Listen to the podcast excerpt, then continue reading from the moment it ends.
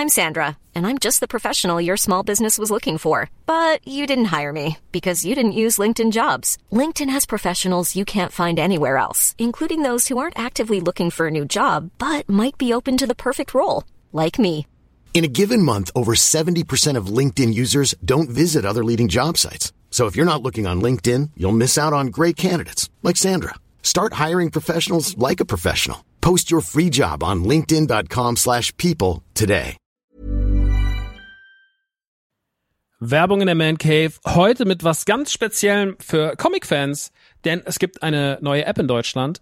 Quasi die erste All-You-Can-Read-App auf Deutsch und das ist Swoosh. Und in Swoosh habt ihr quasi hunderte von Comics, ja, über 900 Comic-Titel vereint in einer App und könnt jederzeit darauf zugreifen. Jetzt werdet ihr sagen, was sind es denn für Comics? Na, es sind Comics von unter anderem Panini, ja, also die ganzen Star Wars Sachen, sehr viel von DC, Batman, Superman, Wonder Woman und so weiter und so fort.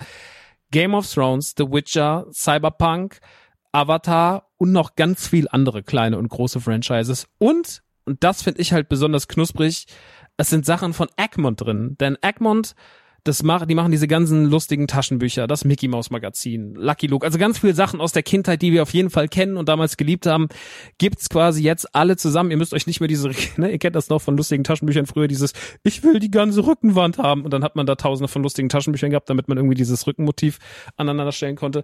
Das braucht ihr jetzt zwingend nicht mehr, ja, das braucht ihr nicht mehr in eurem Wohnzimmer mit äh, Ende 30, sondern es reicht im Hosentaschenformat und deswegen kann ich euch Swoosh wirklich sehr, sehr, sehr empfehlen, wenn ihr sagt, ey, ich habe einfach Bock wieder Comics zu lesen auf meinem Tablet, auf meinem, auf meinem Smartphone. Ladet euch die App runter und macht es einfach. Es ist wirklich, äh, spielen einfach. Ich habe selber auf dem Handy und ich finde es wirklich, ich finde wirklich super, weil ich so selten Comics in die Hand nehme, aber das finde ich einfach richtig, richtig nice. Wenn ihr jetzt sagt, ich bin interessiert, dann schaut auf jeden Fall bald rein, denn es gibt jetzt gerade noch ein Angebot, das gilt bis Ende September bei denen auf der Seite. Da kriegt ihr quasi drei Monate zum Preis vom einen, nämlich für 9,99 Euro. Danach kostet es regulär 9,99 Euro. Oder es gibt auch noch ein Jahresabo, das kostet 99,99. Das ist auch ganz nice. Schaut gerne mal vorbei auf swoosh.de slash mancave.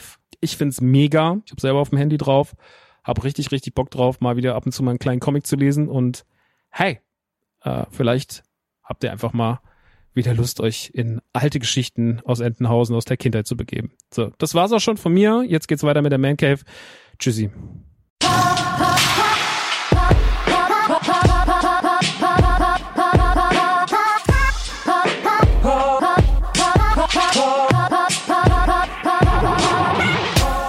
Herzlich willkommen in Ausgabe 37 von der Man Cave. Heute dreht sich alles um die Xbox Series X, um 10 Jahre Nerd-Revolution und natürlich um Dark Pictures, äh, Little Hope.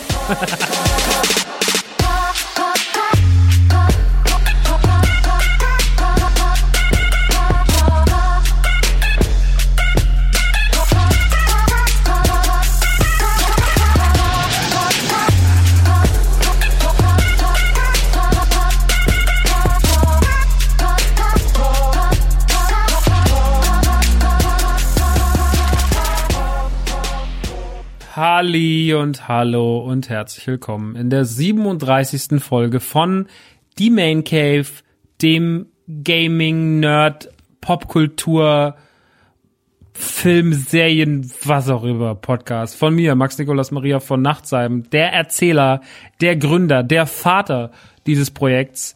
Ähm, nicht nur von dieser großartigen, von diesem großartigen Twitch-Kanal, die Main Cave, das Gesicht, das schöne Gesicht was man dort erblicken kann, sondern auch hier, euer Sprecher, mit meiner zarten Stimme in eure Öhrchen rein, als würde ich meine kleine Zungenspitze innen einmal kurz über eure Ohrläppchen saugen lassen und ihr werdet schon ein bisschen so, hm, da ist euer Punkt, ihr wisst. Naja, schön, dass ihr da seid und herzlich willkommen auch zu diesem fulminanten Start. Ähm, wir haben heute viele tolle Themen, viele, viele tolle Themen. Drei Wochen sind rumgegangen seit der letzten Ausgabe. Normalerweise ist der Rhythmus ja zwei. Dieses Mal muss ich zu meiner Schande gestehen, lag's am Werbepartner ähm, weil ich habe die Rhythmen ein bisschen durcheinander geworden. Ich habe irgendwann mal zu früh gepodcastet, dann wieder zu spät und die Folge war jetzt dann so, dass das in die Woche fallen muss. Aber bin ich ganz ehrlich, bin ich ganz ehrlich, das äh, ist dann ist dann einfach, da muss ich dann auf meine Pläne achten. Aber dann ab jetzt auch wieder zwei Wochen regelmäßig, alle alle zwei Wochen regelmäßig. Ist ja auch super viel zu tun die nächsten Wochen, denn äh, hier stehen zwei Konsolen-Releases im Raum. Äh, eins ist prüfrisch, also ich hab sie schon Ihr erreicht, äh, euch erreicht sie aber auch diese Woche. Sie erscheint jetzt diese Tage. Ähm, die Rede ist natürlich von der Xbox Series X beziehungsweise der Xbox Series S. Und nächste Woche dann am 19. November fiebert die Welt der PlayStation 5 entgegen, beziehungsweise wir in Europa fiebern der PlayStation 5 entgegen. Der Rest der Welt hat sie dann schon, glaube ich, größtenteils, bis auf ein paar Länder. Ähm, aber wir kriegen sie hier erst am 19. November, was ähm, ein bisschen schade ist, aber so ist es halt manchmal und ähm, das ist für mich auch gar nicht so schade, weil ich sie nämlich schon am 12. krieg. Aber deswegen diese Ausgabe heute nur eine kleine erste Review zur Xbox Series X. Ähm, beziehungsweise ich werde auch noch mal ein bisschen tiefer reingehen und werde auch sagen, ich war ja, als die Series X angekündigt wurde, beziehungsweise nicht als sie angekündigt wurde, da war ich eigentlich äh, beseelt. Aber als dann, sage ich mal, diese ganze E3, die dieses Jahr keine E3 war, aber wir hatten ja trotzdem viele Pressekonferenzen im Sommer, ähm, der dann so bei der Xbox Series X ein bisschen gestänkert hat. Warum erkläre ich heute auch nochmal wie sich meine Meinung inzwischen geändert hat, ob sie sich geändert hat überhaupt äh, seit den Vorfällen im Sommer im späten Sommer. Darüber werden wir heute reden. Ich bin auf jeden Fall äh, froh, dass das jetzt soweit ist und äh, ja, wir mal gucken wir mal, wie weit wir heute kommen, was das Thema angeht. Außerdem geht es heute um den zehnjährigen Geburtstag von Nerd Revolution. Es war ja wirklich in der letzten Ausgabe ein wunderschönes Feedback. Zehn Jahre Nerdy Turdy Gang hat wirklich viele, viele Leute erreicht. Wir haben sehr, sehr viele Bestellungen bekommen seitdem, die uns gesagt haben, ey, ich habe die Folge gehört und ich wollte einfach mal Danke sagen. Es ist voll schön bei euch, äh, voll schöne Historie zu hören. Und das ist natürlich auch Ziel der ganzen Geschichte, dass ihr natürlich auch einfach einfach wisst, äh, wer dahinter steht, äh, was das für Projekte sind und äh, wie wichtig die auch mir sind. Also, dass sie mir wirklich sehr, sehr wichtig sind. Mir haben ein paar Leute auch geschrieben, sie wussten nicht, dass mir NTG so wichtig ist. Ähm, was natürlich Wahnsinn ist, dass, äh, weil ich da einfach seit, seit zehn Jahren gefühlt im Kopf drin stecke. Eher, also wie gesagt, eher neun. Der zehnjährige Geburtstag ist ja dann eigentlich erst 2021. Aber trotzdem, dass mir das Projekt so krass wichtig ist und dass ich das versuche, so sehr im, im Leben zu halten und äh, das ist auch irgendwie schön gewesen, das ganze Feedback zu kriegen und zu lesen und zu hören und zu sehen, wie ihr das so auffasst. Und das ist für mich äh, wichtig und schön. Deswegen vielen, vielen lieben Dank an dieser Stelle nochmal.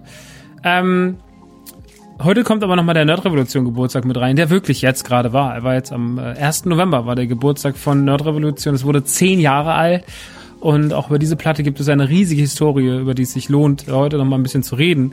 Ich will das gar nicht so sehr vertiefen, weil es gibt ja noch das Format, die Rockstar Song Analyse. Da wird das Ganze wahrscheinlich noch mal wesentlich, wesentlich mehr auseinandergenommen, wenn es da soweit ist. Das ist ein Format, das mache ich aktuell exklusiv für Patreon von einem Autokino, weil wir da natürlich Sonderformate haben. Und diese Sonderformate äh, sollten natürlich auch ein bisschen spannend sein für die Leute. Und deswegen haben wir da dieses äh, Projekt untergebracht. Und das mache ich jetzt auch schon seit Anfang des Jahres. Mhm ist das Nachfolge, äh, das Nachfolgeprodukt der intimen Stunde. Ein anderes so Solo-Format, was ich mal äh, eine lange Zeit gemacht habe, auf das ich dann aber irgendwann keinen Turn mehr hatte, weil ja, dann doch auch einfach ein bisschen zu deep dive in mein eigenes äh, Unterbewusstsein und, und in meine Psyche und äh, manche Leute können damit nicht umgehen, dass man ihnen das offenbart und deswegen lassen wir das.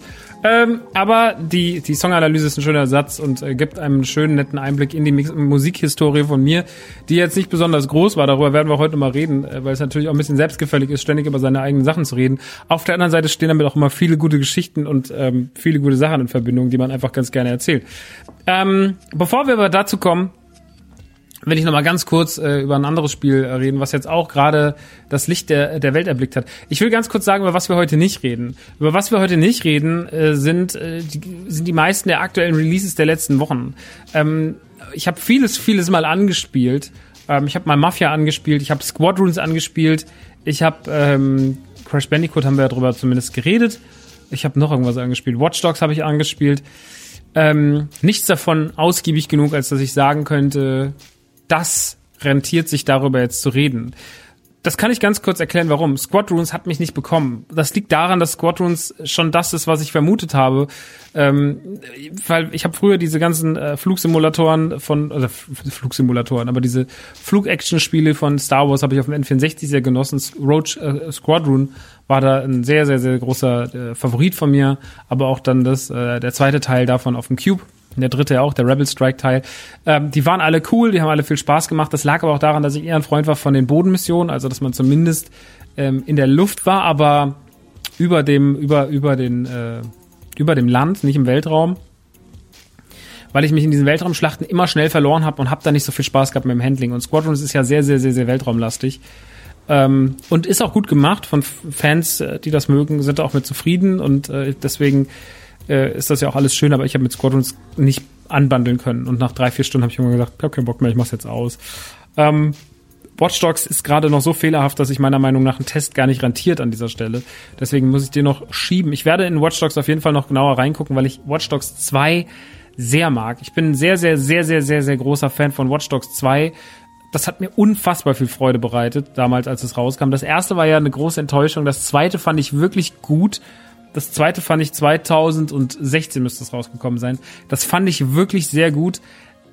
Und der dritte Titel auf der, auf der Agenda war Mafia äh, in der Definitive Edition, das erste. Das habe ich damals nicht gespielt. Habe ich jetzt angefangen nachzuholen, habe jetzt mal das erste große Kapitel gespielt und muss sagen, das gefällt mir sehr gut. Das sieht auch schön aus, das ist auch ordentlich gemacht, aber da bin ich auch noch nicht tief genug drin, als dass ich sage, so ja, lass mal darüber reden. Ähm, deswegen wird sich mein, mein Test heute, was die Xbox Series X angeht, auch quasi erstmal auf ein Spiel beschränken, dafür auch da dann genauer reingehen, nämlich Yakuza Like a Dragon. Äh, das wird heute so ein bisschen die Referenz, der Referenztitel, der euch sagt, so, äh, was ist gut an der Xbox Series X und was ist vielleicht noch ein bisschen ausbaufähig. Ähm, und äh, genau, das ist heute so ein bisschen der, der, der rote Faden dieser Konsole. Generell muss ich aber auch sagen, dass die, die Review zur Xbox Series X heute keine richtige Review ist. Weil ich glaube, dass man eine Review über diese Konsole und ihre Gänze und das, was sie kann, erst in den nächsten Monaten, wahrscheinlich Jahren machen kann. Erst dann kann man sagen, so ob diese Konsole eigentlich all das ist, was man sich davon gewünscht, äh, gewünscht hat und was man sich davon erhofft hat. Weil ähm, aktuell ist das große Problem, dass diese Konsolengeneration, das hat die PlayStation dieses Mal ausnahmsweise besser gemacht. Sonst ist die PlayStation eigentlich immer hinten dran, dass das Startline-up äh, sehr, sehr, sehr schwach war jetzt auf der Xbox Series X, weil natürlich fast nur Titel rauskamen, die ähm, bis jetzt mal auf dieses äh, Gears of War ähm, Tactics was es aber auch auf Steam gibt. Und äh, was war es noch? Der zweite Titel, äh, dieses Tetris, äh, Tetris-Effekt, dieses eigene neue, was sie da haben.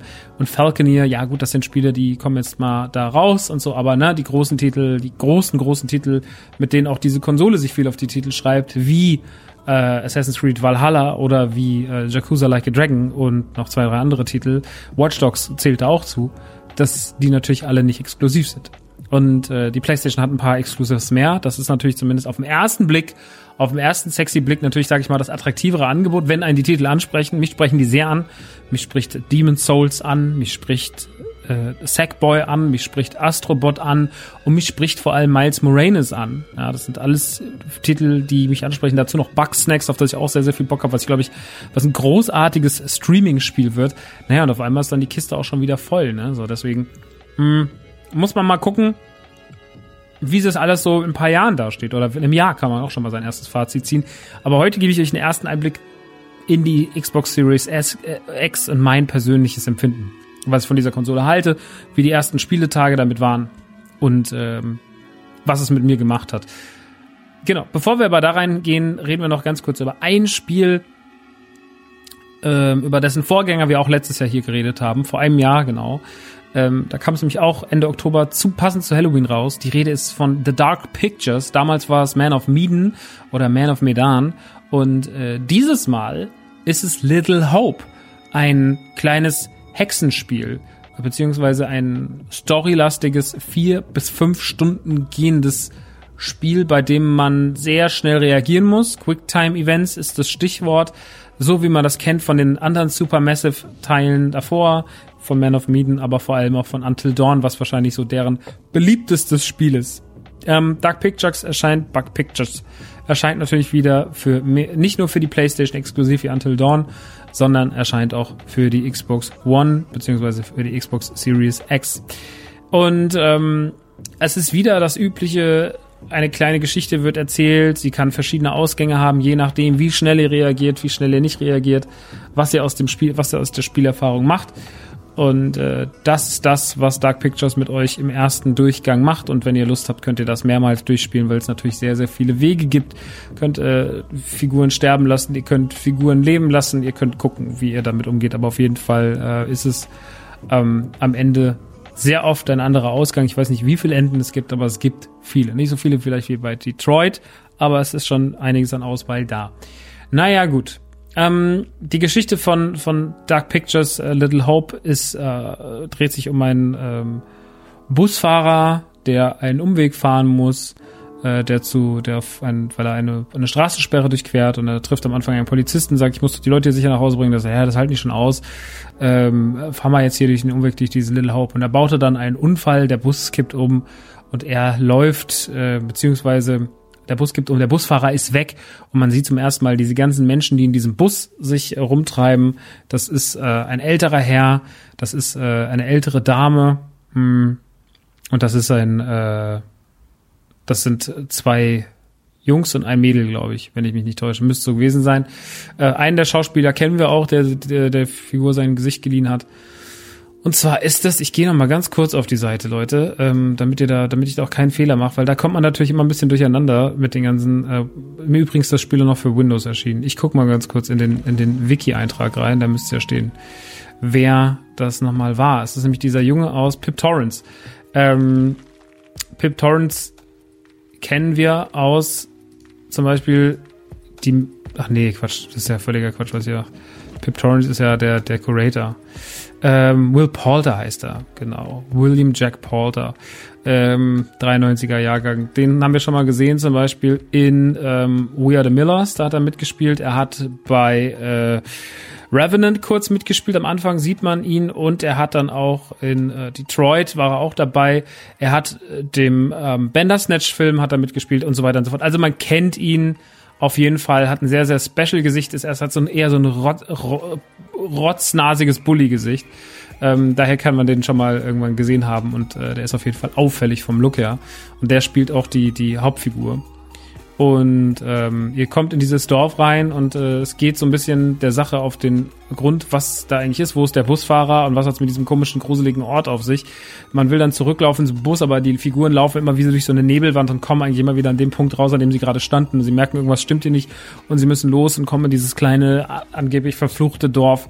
Und ähm, es gibt davor noch eine Vorgeschichte, in der erzählt man, sieht man eine Familie, die in einem Haus verbrennt ähm, und die Figuren, die wir dort sehen, das sind anscheinend ein anderer Zeitpunkt, der ist früher, der ist in den 70ern. Und die Figuren, die wir da sehen, sind die gleichen Schauspieler, wie sie dann später in dem Bus sitzen. Und äh, das sorgt natürlich für Verwirrung, aber man denkt sich so, ja, vielleicht ist es so ein bisschen American Horror Story mäßig erzählt, wo ja auch in verschiedenen Staffeln verschiedene ähm, Schauspieler, ich muss mal kurz mein Beinchen hochlegen, verschiedene Schauspieler ähm, ihre Rolle an, äh, ne, also verschiedene, verschiedene Schauspieler, die, nee, andersrum, die gleichen Schauspieler immer wieder verschiedene Rollen spielen. Ähm, das so, jetzt habe ich den Satz auch nach dem siebten Anlauf, habe ich ihn richtig hinbekommen. Und man denkt dann erstmal nicht so weit und denkt, was könnte es damit auf sich haben? Ne? Also das wird dann wahrscheinlich irgendwie so sein. Irgendwas wird da schon. Und ähm, Dark Pictures Little Hope setzt dabei vor allem auf ähm, Jumpscares noch und nöcher. Man setzt wirklich verstärkt viel auf Jumpscares und wir haben das im Stream durchgespielt und ähm, ich war sehr, sehr positiver Dinge, weil ich eigentlich Until Dawn immer noch für eine großartige Spielerfahrung halte, die mir damals zweimal sogar hintereinander im Stream ähm, viel Spaß gemacht hat. Die Leute hatten Lust, es war sehr, sehr witzig. Ähm, Handtuchhalter-Tittchen, erinnert euch, die, gute alter, die guten alten Handtuchhalter-Tittchen. Und ähm, ich war ein großer Fan von Until Dawn und ich mag ja eigentlich auch so Entscheidungsspiele, weil sie natürlich, sage ich mal, bis auf die stressigen Quicktime-Events äh, meistens auch irgendwie Spaß machen. Ich muss sagen, Little Hope hat es leider überhaupt nicht hinbekommen. Little Hope ist mit Abstand von allen drei genannten Titeln der schlechteste. Ich war schon nicht der Riesenfan von Man of Medan, aber fand es beim ersten Lauf zumindest richtig cool und äh, beim zweiten fand ich es dann schon ein bisschen so, ja. Und äh, ich muss sagen, Little Hope hat in mir gar nichts ausgelöst, außer irgendwann genervt hat, weil sie wirklich wirklich so 15 Mal mit dem gleichen Jumpscare gearbeitet haben und weil die Story wirr erzählt ist und weil Elemente in dem Ding wirr sind und ja, wenn am Ende, wenn man die Auflösung kennt des Ganzen, macht es vielleicht auch ein bisschen Sinn, dass es so ein bisschen wirrer ist, aber es spielt sich zwischendrin schon echt scheiße. Und ähm, ich muss ehrlich sagen, vom Storytelling von bis auf den Schluss, der Schluss macht da noch mal ein bisschen was gut, aber mittendrin ist es wirklich sehr, sehr, sehr, sehr, sehr, sehr, sehr, sehr, sehr lasch. Ich äh, finde, dass es auch nur mittelmäßig gut aussieht. Es, äh, also Until Dawn hatte ich damals irgendwie sauberer und schicker in Erinnerung. Little Hope macht ganz schön viel, hat ganz schön viel äh, komische Momente, auch in der Darstellung, vor allem aber wie die Geschichte erzählt wird, wie gewisse Cutscenes gesetzt sind und sowas. Das finde ich nicht so richtig geil. Ähm, im Großen und Ganzen kann ich leider sagen, dass Little Hope äh, eine big Enttäuschung ist. Also das kann man wirklich, wirklich, wirklich, wirklich sagen. Ich hatte sehr wenig bis gar keinen Spaß damit. Ähm, der Schluss war, wie gesagt, okay, aber ich, ich mag, wie sie die Geschichten auflösen, ne, weil sie ja die Geschichten immer so ein bisschen in so eine anders, also es geht immer in eine andere Richtung, als man vielleicht gedacht hat. Und das Spiel überrascht einen auf einer anderen Ebene. Das hat Man of Medan schon gemacht und das macht jetzt auch Little Hope. Und das finde ich auch gut, aber ähm, es ist einfach. Es wäre auch nicht das Problem, dass es spielerisch so langweilig ist. Es ist noch ein bisschen einfacher geworden, weil jetzt vor den Quicktime-Events immer eine kleine Warnung kommt, dass jetzt gleich ein Quicktime-Event kommt. Das kann man wahrscheinlich auch ausstellen, das weiß ich jetzt nicht. Aber äh, so ist natürlich, man ist man besser darauf vorbereitet. Persönlich fand das ganz gut, weil das halt schon auch manchmal genervt hat, wenn man dann früher einfach, äh, ich muss mal kurz meine Mütze abziehen, ähm, wenn man dann früher halt wirklich so krass überrascht wurde von einem Quicktime-Event, dass es deswegen irgendwie dann nicht gebacken bekommen hat und dann war es auf einmal weg und dann hat man irgendwie eine Entscheidung getroffen, mit der man nicht super happy war. Ähm, und das macht Little Hope natürlich dann schon irgendwie auch angenehmer zu zocken, macht es aber auch einfacher, wesentlich einfacher. Ich glaube, ich habe ein einziges Quicktime-Event im ganzen Spiel dann verhunzt, was natürlich schon eine Bomben, eine Bomben äh, ist irgendwie. Und ähm, ey, ich muss ehrlich sagen, das kann man sich schenken. Das kann man sich schenken oder man schenkt das schlechten Leuten, die man nicht mag, zu Weihnachten. Aber das braucht man wirklich gar nicht. Leider, leider, leider, leider braucht man The Dark Pictures Little Hope meiner Meinung nach gar nicht. Es sollen ja noch mehr Dark Pictures Spiele kommen. Es sind ja auf jeden Fall noch, glaube ich, zwei angekündigt. Zumindest wenn der äh, Narrator in, in sein Buchregal greift. Ähm, dann stehen da noch zwei weitere Bücher. Das eine ist mit dem, im, mit dem Boot aus dem ersten Teil, das zweite ist mit dem äh, mit den Holzmännchen, den, den Holzhexenmännchen äh, aus, äh, aus Little Hope. Und dann stehen noch zwei weitere da. Also ich gehe davon aus, dass man zumindest noch, mindestens noch, also es gibt schon einen Trailer für den dritten Teil, den zeigen sie am Ende vom Spiel, ähm, der in so eine Richtung geht, Militär, Dame vom Militär geht in so ein Höhlensystem rein. Ähm, anscheinend in ihrer Freizeit und es ist alles so decent-mäßig. Und ähm, ich habe schon meine Vermutung abgegeben, was die Auflösung von diesem dritten Teil sein wird. Wir werden das natürlich auch zocken, wenn es dann wahrscheinlich, vermute, es kommt dann irgendwann in einem Jahr raus. Aber ich muss wirklich sagen, ähm, ich verstehe nicht, warum Little Hope teilweise 70er, 80er Kritiken bekommt. Das Spiel erzählt sich nicht schön, es ist nicht besonders gruselig, es ist nicht besonders spannend, es ist kurz, es motiviert mich nicht, es noch ein zweites Mal anzumachen. Ähm, die Dialoge sind flach, die Figuren sind wieder allesamt unsympathisch. Also ich muss leider sagen, und ich gehe da, bin da sehr positiv, ne? Wie gesagt, ich war total fröhliche Erwartung, also, oh geil, dann spielen wir Little Hope, ich mega Bock, das im Stream zu spielen. Und dann leider äh, hat mich das wirklich enttäuscht. Deswegen keine Kaufempfehlung von mir. Äh, das kann man sich leider schenken. Was ich aber noch ganz gut äh, finde, was mich leider wirklich killt vom Horrorfaktor, aber was wirklich gut ist, ist jetzt für die Xbox rausgekommen, es gibt schon länger für PC, ist Visage. Visage ist ein super gruseliges Spiel, was sich eigentlich nur anfühlt wie ein großes PT. Äh, wer PT damals gespielt hat auf der auf der PlayStation auf der PlayStation 4, das war die der Playable Teaser zu Silent Hills, einer meiner absoluten Lieblings äh, Lieblingshorrorerfahrungen im Gaming-Bereich der letzten Jahre.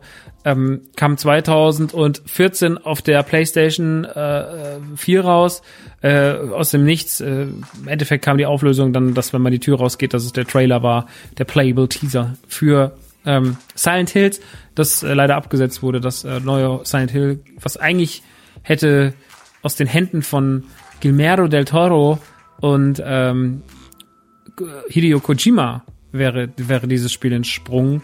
Äh, in der Hauptrolle dann der äh, wunderbare, äh, jetzt habe ich natürlich wieder seinen Namen vergessen, äh, hier, der auch Sam Porter Bridges ist. Ähm, ich werd, ich muss kurz googeln. Ähm, schreit bitte mich nicht an. Ja, ich bin, ist auch für mich, ist auch für mich Sam Porter Bridges. Kommt auch als Funko jetzt endlich mal. Sam Porter Bridges. Bin ich eigentlich blöd? Norman Reedus natürlich, ist ja klar. Äh, wollte euch nur mal testen.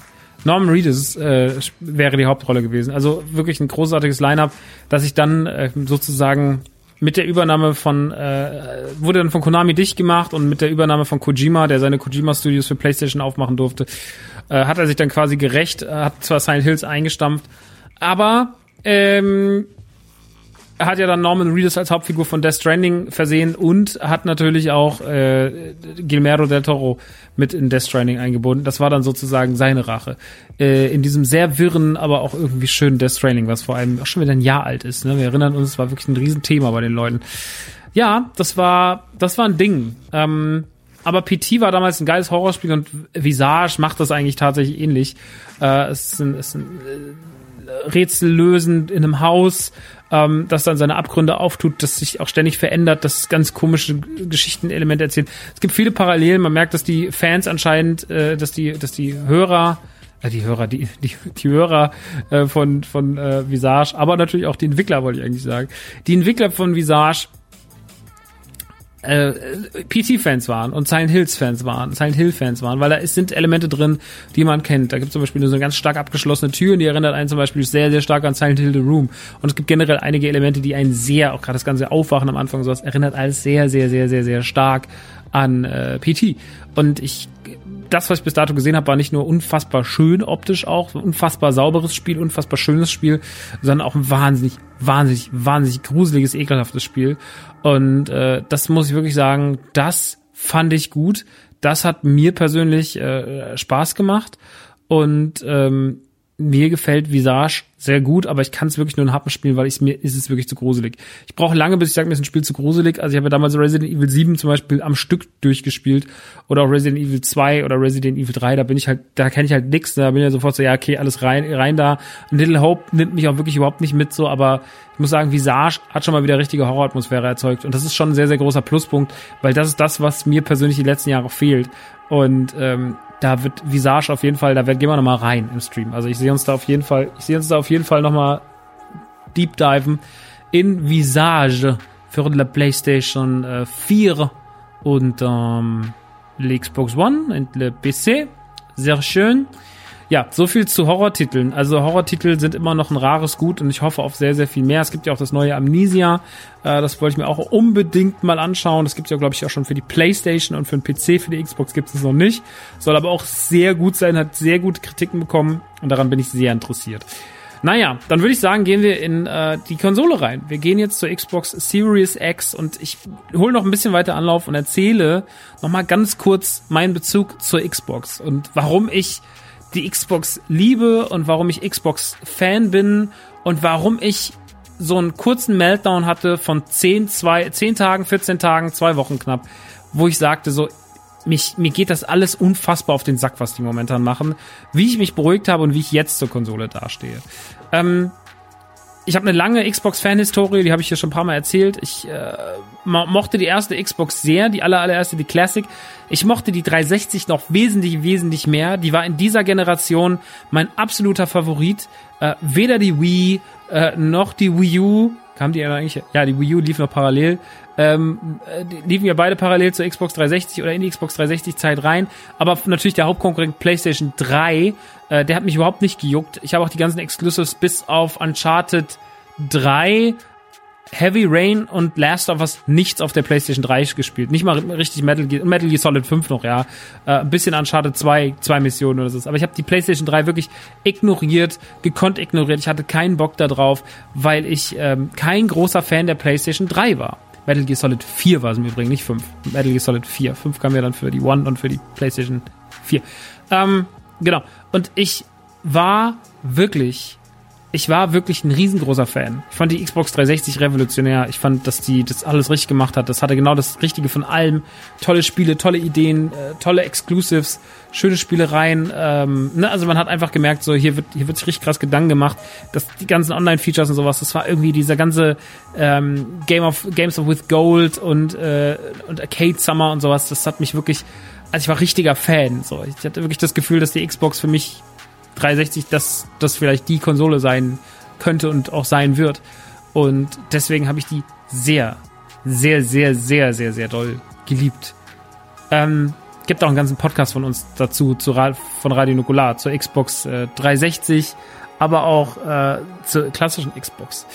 Und ähm, dann kam ja damals die berühmte Pressekonferenz 2013, in der sich Xbox ein bisschen in die Nesseln gesetzt hat. Man hat mit den falschen Punkten geworben, man ist sehr auf diese ganze Kinect-Geschichte gegangen, man ist sehr so ein bisschen auf dieses äh, Sharing gegangen, aber auch da für seine Spiele nicht mehr richtig verkaufen können. Ähm, Haushalt, man hatte so ein paar Ideen, aber die haben noch nicht so richtig gegriffen und man hat in einigen Punkten sich nicht richtig dargestellt. Dazu kamen dann noch unsympathische äh, Aussagen von oben, wo man sagte, ja, wenn sich einer keine Xbox One leisten kann, dann soll er sich halt eine Xbox 360 kaufen. Das hat dann einer damals bei Xbox gesagt. Der wurde dann auch gefeuert. Ähm, also das war jetzt nicht irgendwie Phil Spencer, sondern das war irgendjemand anderes. Ich weiß nicht mehr, wer das war. Ähm, aber da so Aussagen kamen damals halt und das hat natürlich binnen weniger Stunden den sehr, sehr stabilen Thron der Xbox 360, die immer ein bisschen besser lief als die PlayStation 3 gefühlt äh, in der Außenwahrnehmung, ähm, hat nicht nur gerüttelt, sondern hat ihn auch zum Einbruch gebracht, was dann natürlich noch sein, seine finale Einstampfung erlitten hat, dank der PlayStation 4, die dann einfach kam und sagte so, ja, bei uns könnt ihr das alles noch machen, unsere Konsole ist 100 Euro, Dollar billiger und ja, kommt dann auch am gleichen Tag raus, ne? Bis dann, tschüss. Und ähm, so war's dann. Die PlayStation hatte innerhalb von wenigen Stunden einfach äh, die, das Rennen für sich entschieden. Da war die Konsole noch nicht mal draußen und die, das Release im, im, im Herbst, Winter 2013 lief für die Xbox One nicht so doll. Äh, also die PlayStation hatte sehr, sehr schnell ist Führung gegangen und äh, Console Wars waren keine Wars mehr, weil dafür müsste man sich ja bekriegen. Aber die Xbox One hat einfach gar nicht in dieser Schlacht stattgefunden, sondern dümpelte so ein bisschen vor sich hin, zumindest auf dem europäischen Markt, auf dem japanischen Markt stehen die ja eh nicht statt. In Amerika sind die Situationen immer noch ein bisschen anders. Die Amerika hat viel mehr Xbox-Fans, da sind die noch viel, ähm, sind die viel besser aufgestellt, aber hier in Europa ist Xbox für viele, viele Leute kein Thema. Und wurde es auch in den Jahren nie. Äh, das merkt man immer dann, wenn ich mit Videospielhändlern rede zum Beispiel, wir haben ja den Consolmania in Aschaffenburg, ein sehr, sehr schöner kleiner Videospielladen. Und er sagt, ich bestelle auch kein Spiel für die Xbox One. Also wenn jetzt zum Beispiel sowas kam wie Little Hope, dann sagt er so, willst du es haben? Ja, für die Xbox. Okay, ich bestell dir eins. Ach, hast es dann nicht da? Nee, ich hab's nur für die Playstation da. Warum? Weil es keiner kauft.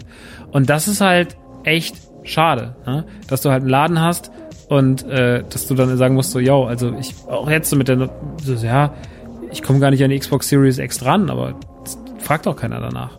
Und das ist natürlich ein Problem, was die Xbox, was die Xbox One verursacht hat, dass es sich auf dem, nach dem unfassbar großen, äh, nach der unfassbar großen 360 und der davor auch stabilen Xbox Classic, dass es sich bei der Xbox One doch schon weitaus mehr in die Nesseln gesetzt hat, als man das sich gewünscht hat als Xbox-Fan.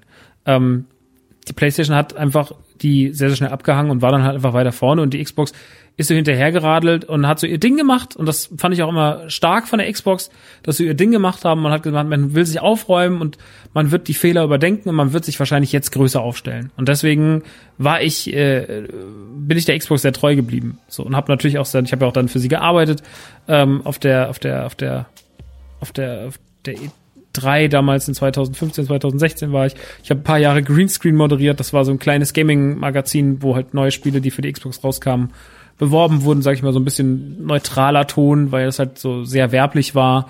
Äh, für Xbox haben wir das sehr neutral gehalten, keine großen Wertungen rein. Wenn mir ein Spiel besonders gut gefallen hat, habe ich manchmal schon meine Wertung mit reingepackt, ob sie sie hören wollten oder nicht. Aber ich habe es halt einfach gemacht und es wurde auch dann immer zugelassen. Hm.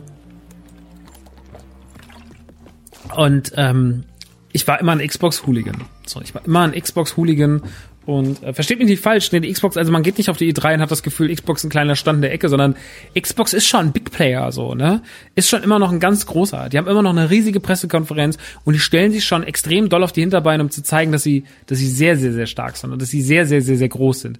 Und das finde ich auch alles gut. Nur ich finde halt, dass trotzdem als, äh, das, als Fan man schon gespürt hat, dass hier sehr, sehr dran gerüttelt wird und dass man oft auch sagen musste, wenn man sagt, ich arbeite für Xbox, dass man sagte, schon cool, aber leider die falsche Konsole. Und man so, oh, ja, okay, wir haben es verstanden. Die falsche Konsole. Und naja, man hat dann auf jeden Fall die letzten Jahre, so hat man gemerkt, Xbox ist schon darauf bedacht, seinen Status weitaus zu verbessern. Man hat sehr, sehr viele Studios gekauft, man hat äh, den Game Pass äh, immer mehr etabliert und der auch Game Pass, der ein absolutes Verkaufsargument ist. Man hat trotzdem noch die Xbox äh, One X rausgebracht und auch die S, also eine kleine Variante und eine größere Variante ähm, mit äh, besserer Leistung, äh, die damals auf der E3 2015 oder 16 fast angekündigt wurde wie eine neue Konsole, erschien dann Ende 2017, damals noch unter dem Pro Namen Projekt Scorpio, glaube ich wenn ich mich nicht täusche. Und ähm, auf jeden Fall kam die dann Ende 2017 raus und äh, war natürlich nochmal ein bisschen nicer, weil UHD und so weiter und so fort und halt einfach gute Leistung. Äh, 4K, bla bla bla bla bla. Naja, auf jeden Fall, ich bin nicht so in dem Technik-Ding drin. Das ist mir persönlich auch alles egal. Das ist heute auch wichtig für die Xbox Series X. Bei mir hat das sehr viel mit Emotionalem zu tun sehr, sehr viel, wie ist so eine Konsole, wie stellt sich das so auf? Und ähm, die letzten Jahre haben schon ein bisschen an mir genagt, weil ich einfach immer sehr, sehr, sehr krass zu dieser Firma gehalten habe und auch äh, immer so ein bisschen, na, abgeneigter würde ich nicht sagen, weil ich habe wahnsinnig Liebe, viel Liebe für PlayStation schon immer gehabt. Aber ich habe halt gemerkt, es wird halt für mich immer schwieriger, es zu verargumentieren. So, ne? so, also ich habe halt gedacht, naja, ich, ich konzentriere mich dann auch einfach auf den Launch und war dann eigentlich ab dem Zeitpunkt, ich wusste, wo ich wusste, ja, jetzt wird's dann Ende äh, 2020 wird's dann soweit sein, wir werden eine neue Konsolengeneration auf den Tisch gestellt bekommen. Ich bin gespannt, ich habe richtig Bock. War ich dann mal sehr, sehr, sehr, sehr gespannt, wie das so alles aussehen wird. Und ähm, naja, auf jeden Fall ähm, war dann, dann dieser berühmte Sommer 2020. Äh, Corona hatte alles lahmgelegt, was Pressekonferenzen anging.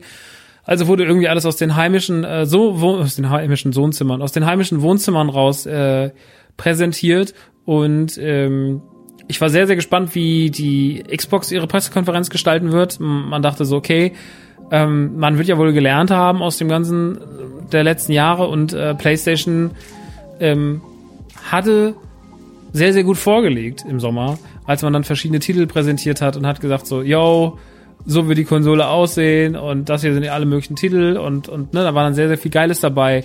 Und es gab noch kein Datum, es gab noch keinen Preis, aber es gab auf jeden Fall schon äh, viel heißen Shit rund um die PlayStation 5.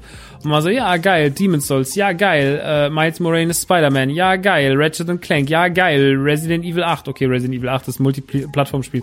Aber ne, man war schon so, boah, krass so. Und äh, ich war richtig heiß auf die PlayStation-Konferenz. Weil, äh, auf die Xbox-Konferenz, weil ich mir dachte so, boah, die werden den richtigen Arsch treten. Das wird richtig geil. Das wird ein richtig geiler, das wird ein richtig geiler ich will nicht sagen Konsolenkrieg, weil den will ich ja nicht. Ne? Nicht, dass wir uns falsch verstehen. Ich find, bin komplett gegen Konsolenkrieg. Ich bin, jeder soll sich kaufen, auf was er Bock hat. Äh, das sind alles coole Konsolen, die alle ihre Vor- und Nachteile haben. Und im besten Fall stellt man sich alles hin und man muss für nichts so sehr in die Breche springen, sondern man sagt einfach so, ey, alles ist nice. Ähm, ich fand aber damals die Xbox-Pressekonferenz, die mit Halo gestartet hat, sehr, sehr, sehr, sehr schwach. Das liegt daran, dass das Halo einfach damals sah zwar sauber aus, aber es sah halt nicht so Next-Gen-mäßig aus. Und jetzt werdet ihr wahrscheinlich sagen, ja, Grafik ist doch eh nicht mehr so alles. Ich finde schon, wenn man eine neue Konsolengeneration vorstellt, dann muss man ja rechtfertigen, warum lohnt es sich 500 Euro für diese Konsole auszugeben. Und ähm, diese Argumente waren für mich nicht so richtig gegeben nach dieser Stunde Präsentation. Es waren so ein paar Spiele dabei, die waren so ganz nett. Ja, sowas wie Stalker 2 oder dieses 12 Minutes oder Tetris und so Kleinigkeit. Da waren so ein paar Sachen dabei, aber ja, das ist ganz cool.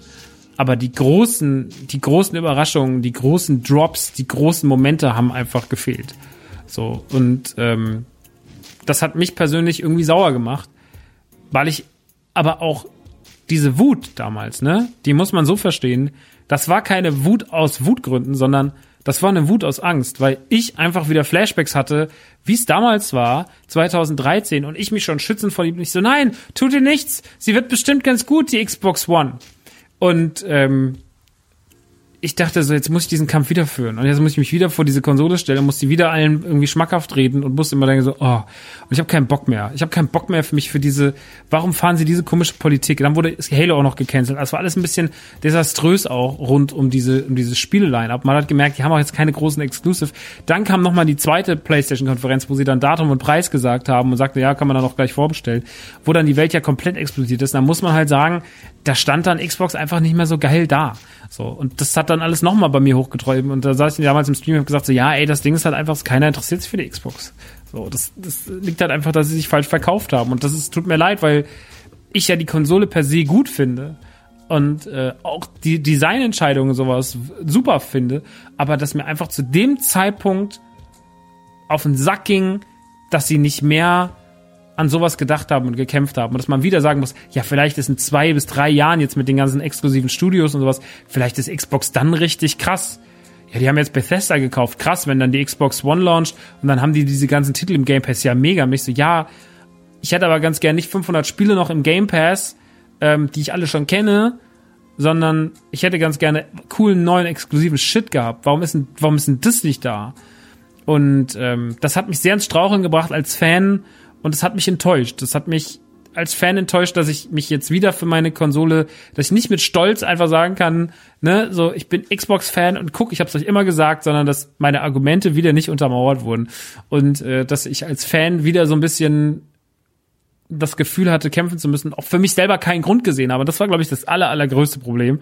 Nicht, dass wie es für anderen dasteht, sondern dass ich auch keinen Grund gesehen habe, so also ich war nicht motiviert genug, mir zu sagen, ich will jetzt sofort ins Internet und will unbedingt eine Xbox One, äh, eine Xbox Series X haben, sondern ich war so, ja, wenn ich eine krieg, nehme ich halt eine, ne?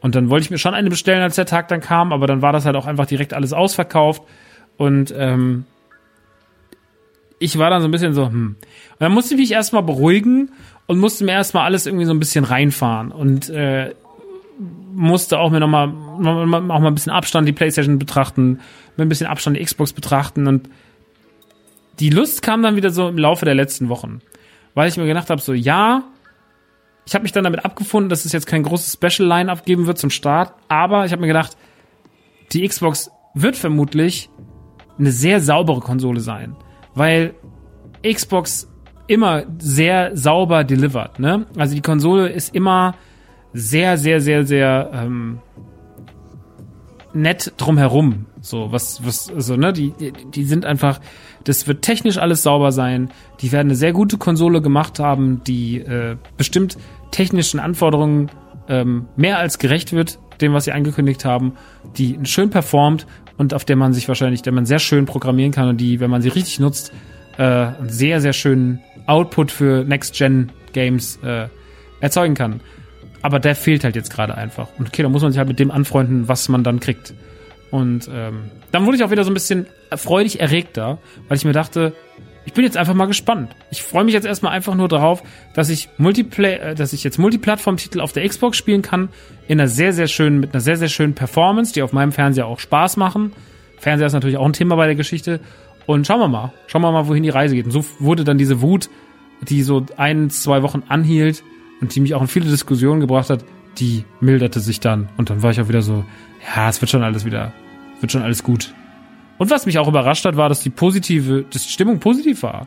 Diese negative Stimmung, die ich der Xbox irgendwie zugesprochen habe, ähm, die war gar nicht so. Also bei mir im Bekanntenkreis waren sehr, sehr viele Leute so, es war fast 50-50. Die einen sagen so, ich hol mir den Xbox jetzt mal wieder. Ja, allein der Game Pass, ne?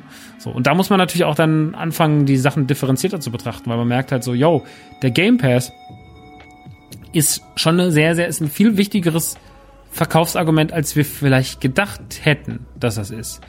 Ähm, und ich persönlich bin sehr, sehr, sehr, sehr aufgeregt, ähm, wie das sich so auf generell auf die, auf die, auf die Gaming-Geschichte auswirken wird weil der Game Pass schon was Spezielles ist und natürlich auch diese ganze Cloud-Gaming-Geschichte, die sie da jetzt anstreben mit xCloud und über sein Handy und so weiter und so fort. Das ist alles schon sehr, sehr, sehr, sehr spannend. Das muss man schon sagen.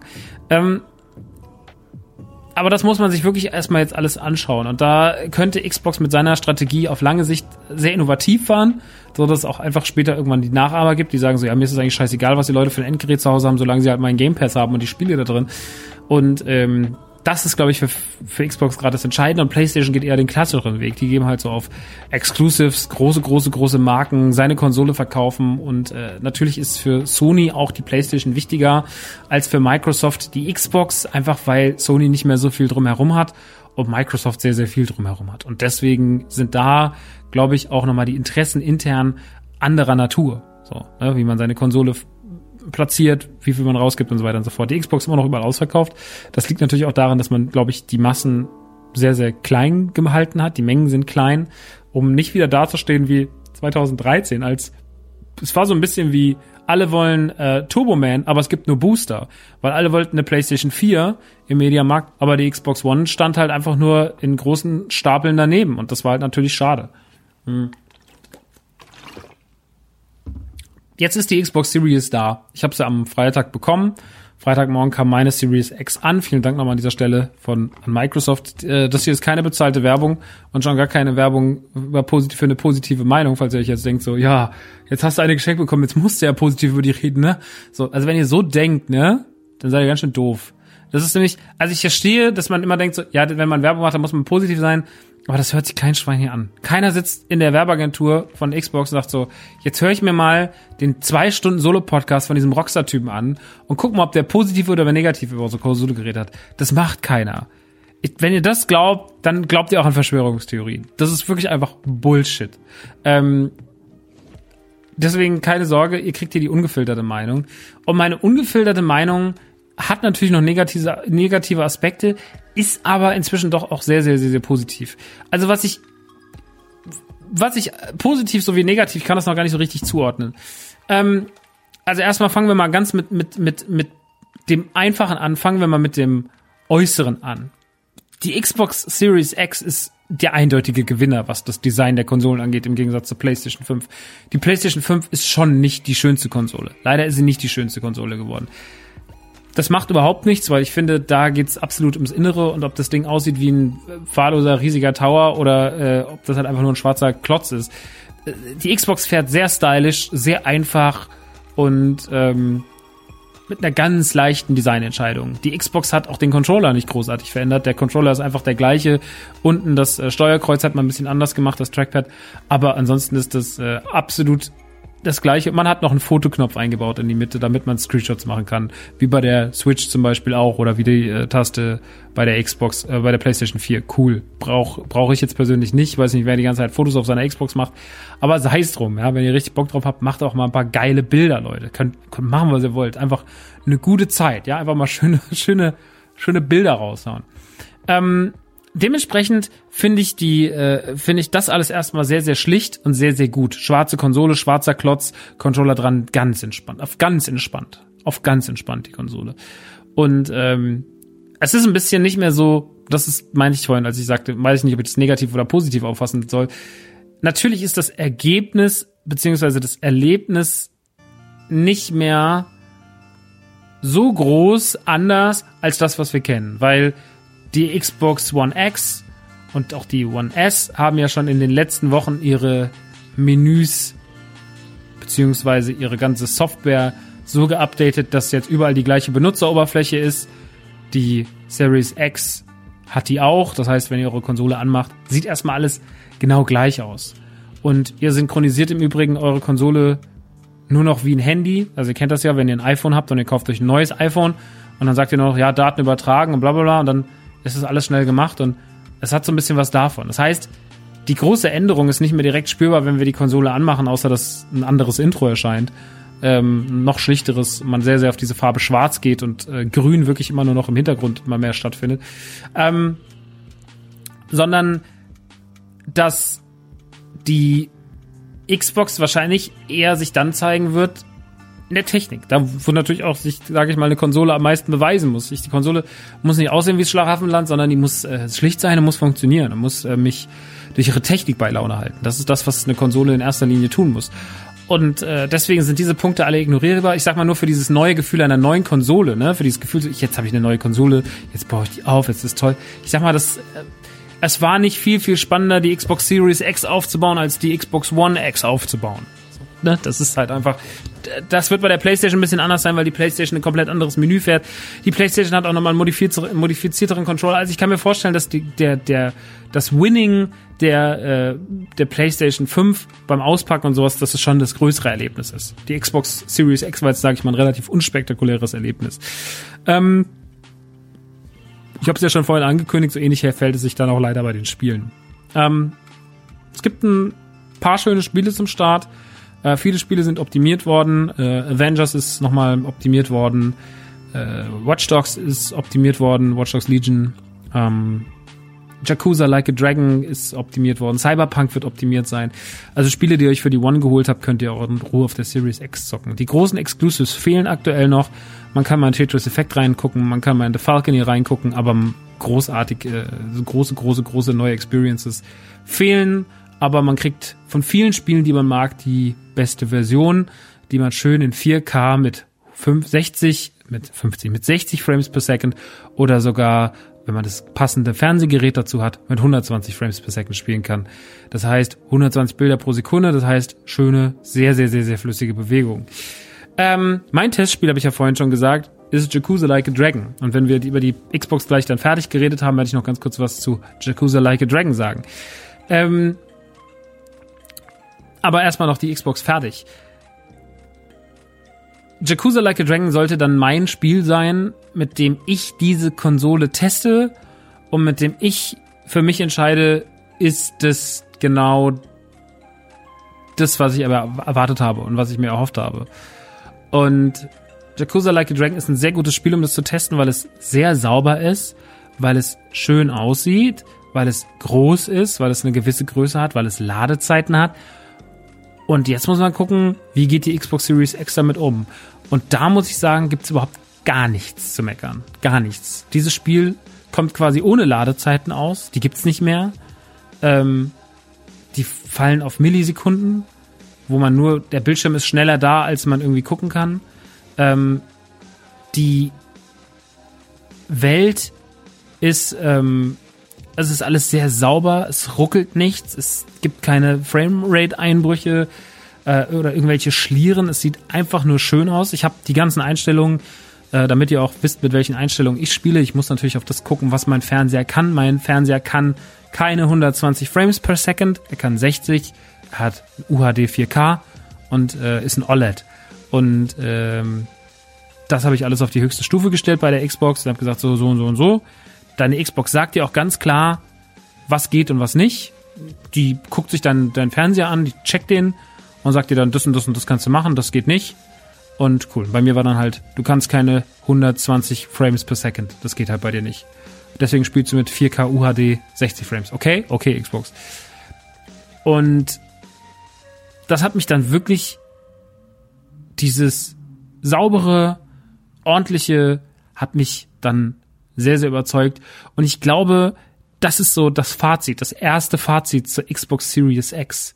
Das ist ein sehr unaufgeregtes, sehr klares, sehr simples, fast schon Apple-mäßiges Erlebnis ist, dass man sich auf ganz klare Formen und Farben einigt im Design, aber dass man auch ganz klar seine Struktur in der Konsole hält, dass man auf eine ganz dass man sehr auf die Technik setzt, dass es auch was für Technik-Nerds ist. Das bin ich jetzt nicht so richtig doll, deswegen ich kann euch nicht viel über das Innenleben von eurer Xbox erzählen. Das können andere besser.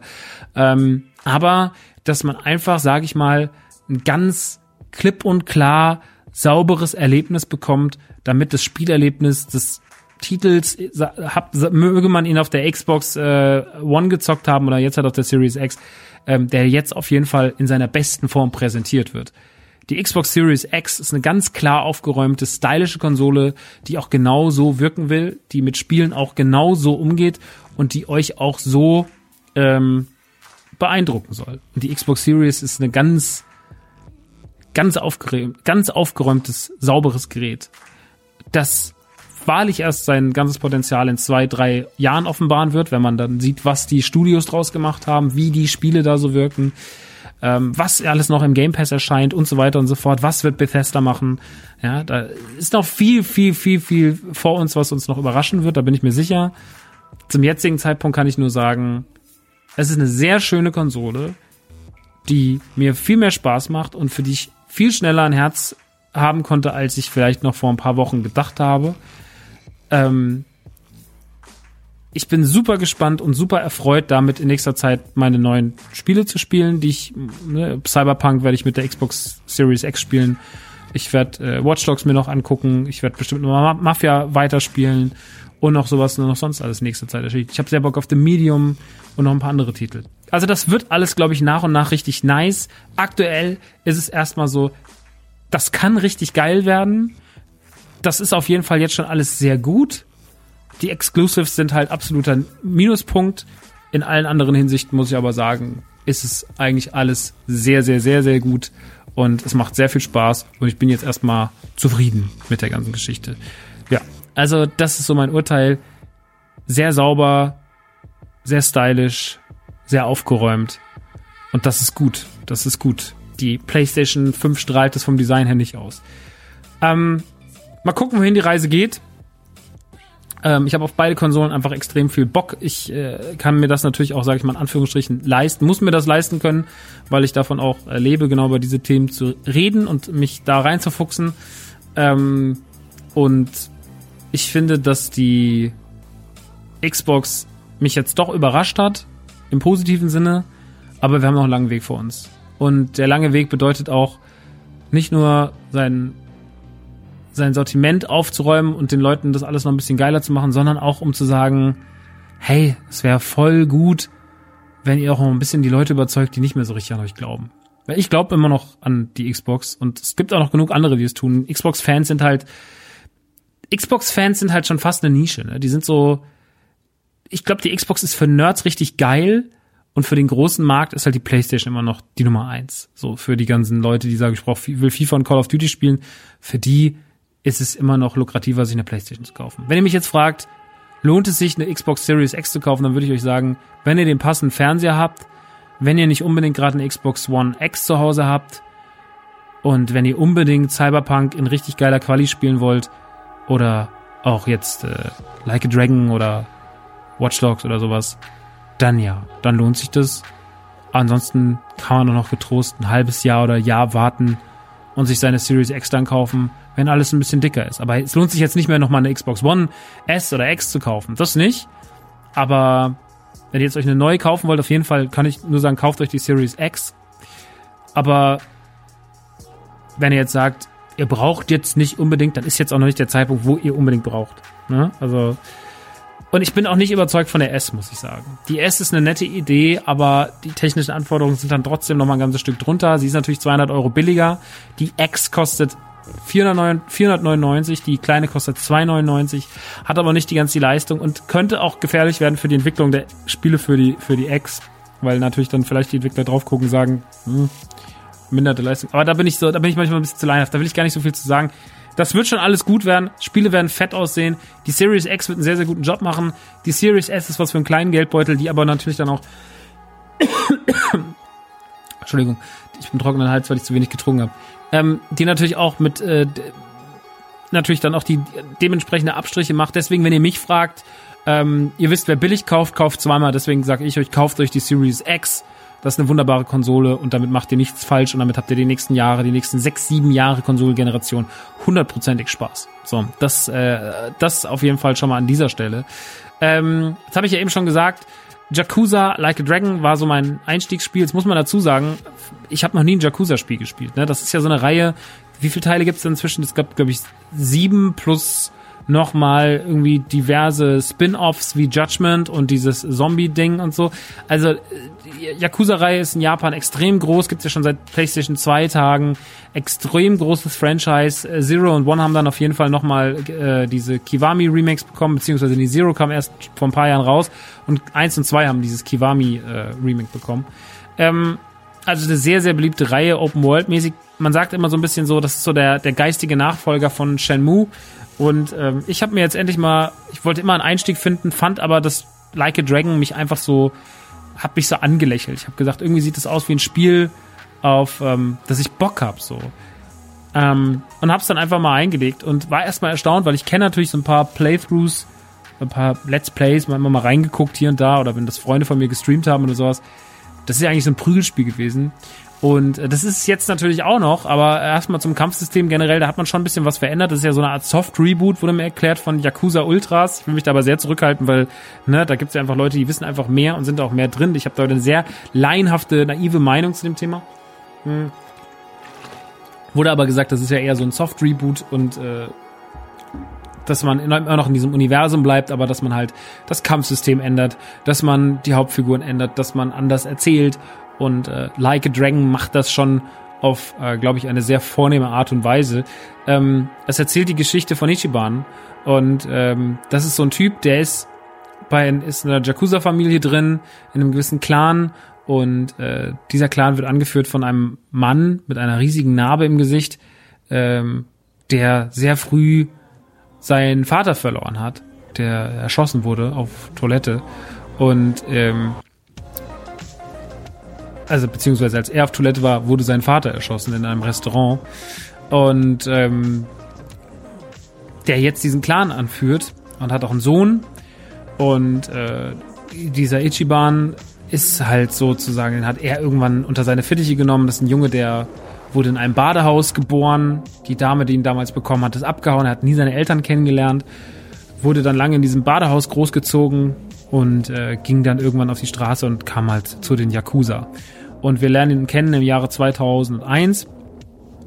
Er ist sehr, sehr, sehr, sehr abhängig von seinem Boss. Er liebt seinen Boss wie ein Vater. Er ist absolut ihm hörig ähm, auch schon fast nervig hörig, weil er eigentlich ein selbstbewusster Typ ist, eine große Klappe hat und so ein bisschen macho-mäßig, aber er äh, ist auch ein Trottel, er landet überhaupt nicht bei Frauen. Und äh, wenn sein Boss schnipst, dann rastet er komplett aus, sagt, oh nein, Boss, Dankeschön, Boss, oh, Sie sind so toll, Boss.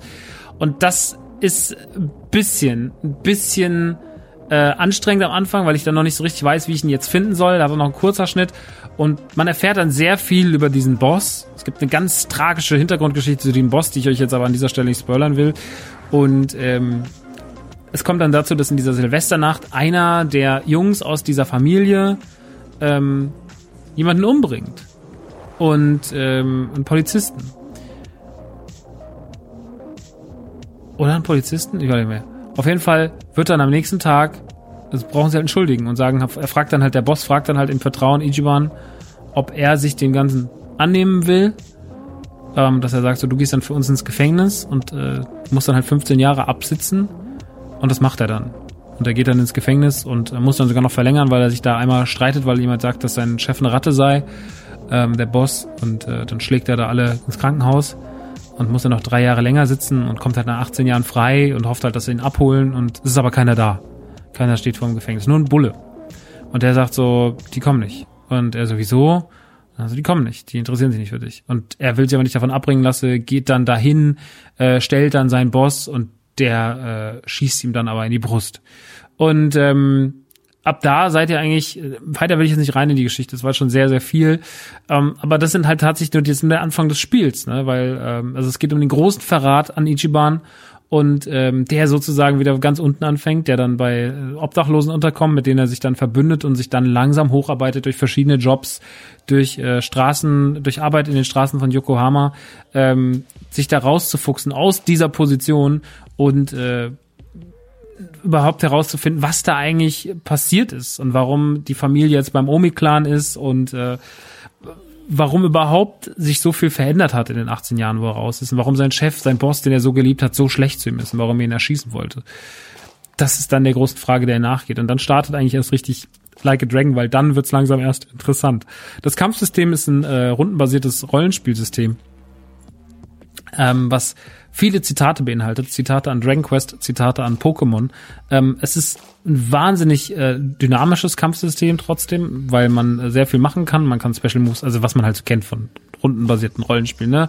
Normale Angriffe, Abwehr, äh, Gegenstände, äh, Teamangriffe, Special-Angriffe, die natürlich auch dann Energie kosten im Sinne von, dass sie Magiepunkte quasi kosten, also XP und äh, nee, XP sagt man gar nicht, ne? Auf jeden Fall Magiepunkte und ähm, die können dann natürlich auch noch begrenzt eingesetzt werden und es hat sehr klassische Rollenspielanlehnung, ganz klassische JRPG-Anlehnung, was äh, gewisse Mechaniken angeht. Und äh, das alles ist wahnsinnig gut gemacht. Also die ganze Erzählung ist sehr, sehr, sehr lang erzählt. Das ist auch absoluter Kritikpunkt von mir, dass teilweise Videosequenzen manchmal 20 Minuten gehen und dass ihr euch einfach nur hinsetzt und euch einfach das Spiel erzählen lasst. Das Spiel erzählt und erzählt und erzählt.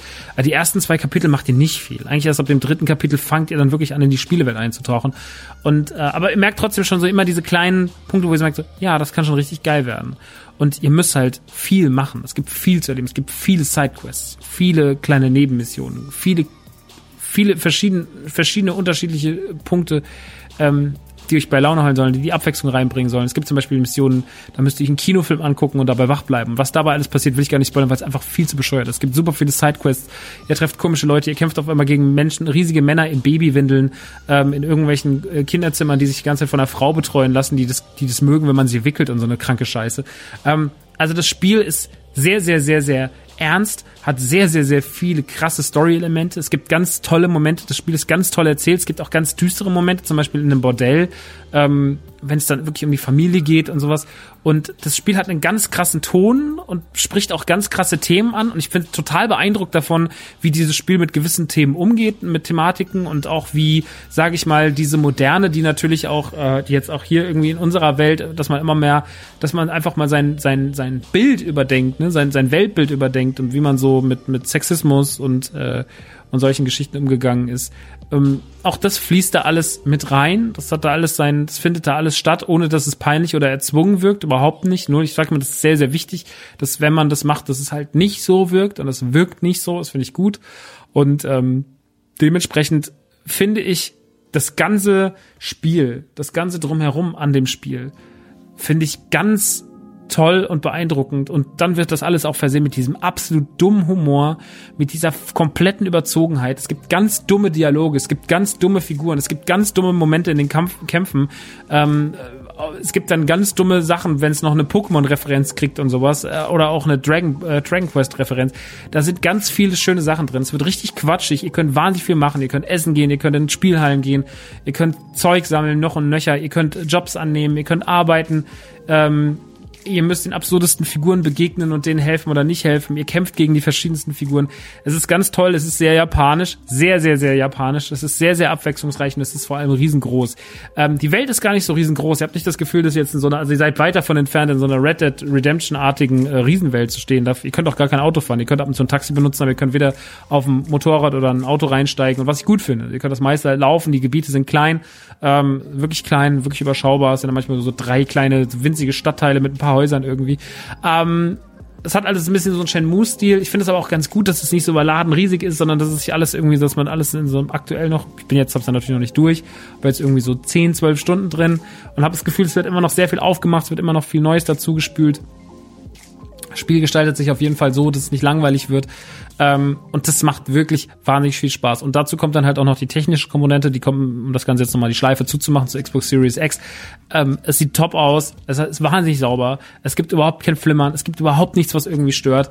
Ähm, und das auch hat auch keine Ladezeiten. Und das ist natürlich dann wirklich schön, sieht sehr, sehr schön aus. Man merkt schon, dass es was anderes ist nochmal, dass sich hier nochmal ein bisschen was getan hat, dass man noch ein bisschen sauberer fährt und äh, dass, wenn das der Anfang dieser Konsole ist, ja, dass Spiele schon so aussehen und dass sich Spiele vor allem so verhalten und sich so sauber spielen lassen, ist es ein sehr, sehr, sehr positives Zeichen. Also, Yakuza Like a Dragon ist wahrscheinlich der, für jeden, der Bock hat auf was Weirdes, Japanisches mit äh, schönen Quatschelementen drin, für jeden ist äh, dieses Spiel auf jeden Fall die absolute Offenbarung. Ich glaube, dass jeder Yakuza-Fan äh, sehr positiv davon überrascht sein wird, beziehungsweise dieses bisschen andere Kampfsystem und sowas, dass es aber trotzdem auch Leute abholt und anspricht und dass man sich in diesem Spiel wirklich pudelwohl fühlen kann. Das äh, dazu. Ich finde es wirklich äh, sehr, sehr, sehr, sehr, sehr, sehr, sehr, sehr, sehr, sehr, sehr, sehr gut. Ich bin echt großer Fan. Ich mag auch großer, bin großer Fan des Wörtchens sehr. Also Fazit ist generell, die Xbox Series X lohnt sich meiner Meinung nach aktuell schon unter gewissen Gesichtspunkten mit einem Blick auf die Zukunft. Ähm, und, oder wenn man halt keiner hat und Lust auf den Game Pass hat oder so, dann ist die Xbox Series X gerade wunderbar. Die Technik scheint alle Erwartungen zu erfüllen, dass es auch auf lange Sicht gut wird. Der Controller ist gut wie gewohnt, den kennt man ja, den Xbox Controller Never Change a Winning Team. Und ähm, Yakuza Like a Dragon ist ein wunderbarer Einstiegs Einstiegstitel, auf den ich mich echt echt gefreut habe und der mich echt gerade in seinen Bann gesogen hat. Ich habe es nicht gedacht, aber es ist wirklich wunderbar. Ähm, Watch Dogs hat jetzt auch ein Update bekommen. Wir haben es letzte Woche im Stream uns angeguckt. Es war leider alles andere als berauschend, aber auch da habe, gebe ich die Hoffnung nicht auf und gucke mir nochmal alles in Ruhe an. Äh, 37 Gigabyte Update, das ist schon, das ist auf jeden Fall eine Hausnummer. Da wird sich nochmal ein bisschen was getan haben. Auch Avengers hat man ja nochmal überarbeitet ähm, und ich glaube bei Mafia kann man auch, kann man auch ist Xbox Series X ähm, optimiert. Ja, also ich glaube, es sind rosige Zeiten für Xbox-Fans. Ich muss es doch sagen. Ich glaube doch, dass es alles gut wird. Ähm, die PlayStation wird natürlich trotzdem jetzt erstmal seinen Vorsprung, Vorsprung haben und den vielleicht auch erstmal ausbauen, aber ich glaube, Xbox hat das Potenzial, in dieser Generation nachzuziehen. Und wenn nicht, dann bereiten sie sich einen Weg, mit dem sie dann wahrscheinlich spätestens zur nächsten Konsolengeneration wieder gleich auf sind mit PlayStation, wo die Konkurrenzkämpfe vielleicht wieder ein bisschen spannender sind. Vielleicht haben sie bis dahin auch ihr Abo-Modell so durchgesetzt und man sagt, ja, scheiß drauf, wir müssen keine Konsolen mehr machen. Wie Sega das auch eins irgendwann gemacht hat, gesagt, das Konsolending, das lohnt sich für uns nicht mehr nach der Dreamcast. Wir gehen jetzt einfach, wir, Sega gibt's jetzt einfach auf allen Konsolen, wir machen jetzt unsere Spiele für alle, streicht uns jetzt hier Sonic gegen Mario Skifahren, toll, oder? Super, tschüss. Ähm, Xbox kann vielleicht auch irgendwann sagen, unseren Game Pass gibt's für die Switch, unseren Game Pass gibt's für ähm, für die, für die, für die, für die PlayStation ist uns das scheißegal, wir machen keine Konsole mehr, fickt euch. Wer weiß es, wer weiß es. Auf jeden Fall Series X eine schöne Konsole. Ich bin froh, dass wir jetzt diese Konsolengeneration haben und bin sehr gespannt auf die PlayStation 5 diese Woche, die äh, dann hier ankommen wird. Und natürlich auch, wie ihr das alles so die nächste Zeit finden werdet. Ihr könnt ja mal sagen, kauft ihr euch eine Xbox Series X oder äh, kauft ihr euch eine PlayStation 5 oder wollt ihr generell noch warten? Äh, da könnt ihr euch auch mal gerne austauschen. Zum Beispiel bei uns im Discord, ähm, wo wir äh, auch gerade sehr viel quatschen über das ganze Thema. Ähm, wo wir auch viel drüber quatschen, ist Mandalorian, äh, nämlich auf Patreon. Wenn ihr euch jetzt fragt, was ist eigentlich mit Mandalorian, Max?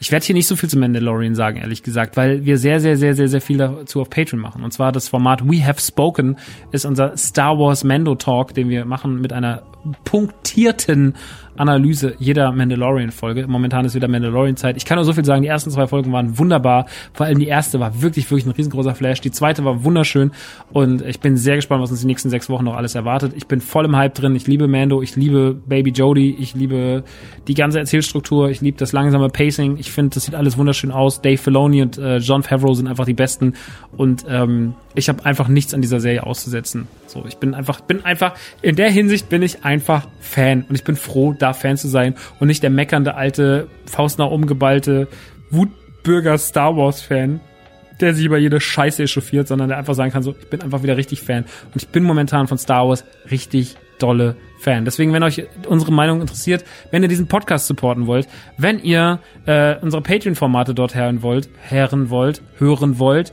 äh, wie We Have Spoken oder auch das Format mit Shogi, Shogi, was ich mache, das erste Mal Musik. Ähm, das könnt ihr sehr gerne dort anhören, das könnt ihr nur dort hören oder halt beim Patreon von im Autokino und auf den zwei Seiten steht es zur Verfügung. Und ähm, ja, das ist so das Angebot, was ich da habe. Außerdem kommt ihr dann auf den Discord und könnt wunderbare Menschen kennenlernen und mit denen abhängen. Der Discord ist mit äh, ist wohlbehütet hinter einer Paywall. Warum? Weil ich das wichtig finde, dass man diesen kleinen Schritt des Geldes geht, weil dann weiß man, die Leute sind nicht da, um zu trollen, sondern die Leute waren da, weil sie wirklich Geld dafür bezahlt haben und dann ist es äh, auch gut so. Und deswegen, äh, der Discord freut sich immer noch über ein wenig Zuwachs, ist momentan eine sehr muntere Truppe, die sich da rumtreibt. Ist ja schon seit längerer Zeit, äh, da hat sich ja nichts dran geändert, die sind alle gut, gut drauf ähm, und das, das mag ich. Deswegen nochmal Shoutouts an Discord und äh, auch Shoutouts an die Community auf Twitch. Hm, Nun gut. Kommen wir jetzt aber nochmal zu was anderem. Ich habe ja letztes Mal schon die Historie von NTG erzählt und das war eine sehr lange, ausufernde Geschichte und äh, das tut mir sehr leid, dass das so so so so so lange war. Aber es wurde sehr sehr gut aufgefasst. Ich muss generell sagen, dass immer wenn ich so Geschichten erzähle oder sowas, dass ich da sehr sehr viel gutes Feedback zu bekomme und ähm, dass die Leute anscheinend das mögen, wenn ich ihnen diese kleinen Stories auf die Öhrchen plapper. Deswegen vielen Dank für das liebe Feedback. Wie gesagt, habe ich ja schon vorhin gesagt, Nerdy Turdy Gang äh, ist auf jeden Fall on the rise momentan. Ähm, wir setzen viel aufs Weihnachtsgeschäft, wir setzen viel darauf, dass äh, ihr mal vorbeischaut und ähm, ich hoffe, hoffe, hoffe, dass das äh, auch so gut wie es jetzt gerade läuft weitergeht, weil es macht einfach viel Spaß. Nun gut, ähm, kommen wir aber jetzt ganz kurz zu etwas anderem. Und zwar kommen wir zu 10 Jahre Nerdrevolution. Denn ihr wisst ja vielleicht, wenn ihr diesen Podcast hört, ich habe auch früher viel Musik gemacht. Früher bestand mein Leben eigentlich nur aus Musik machen.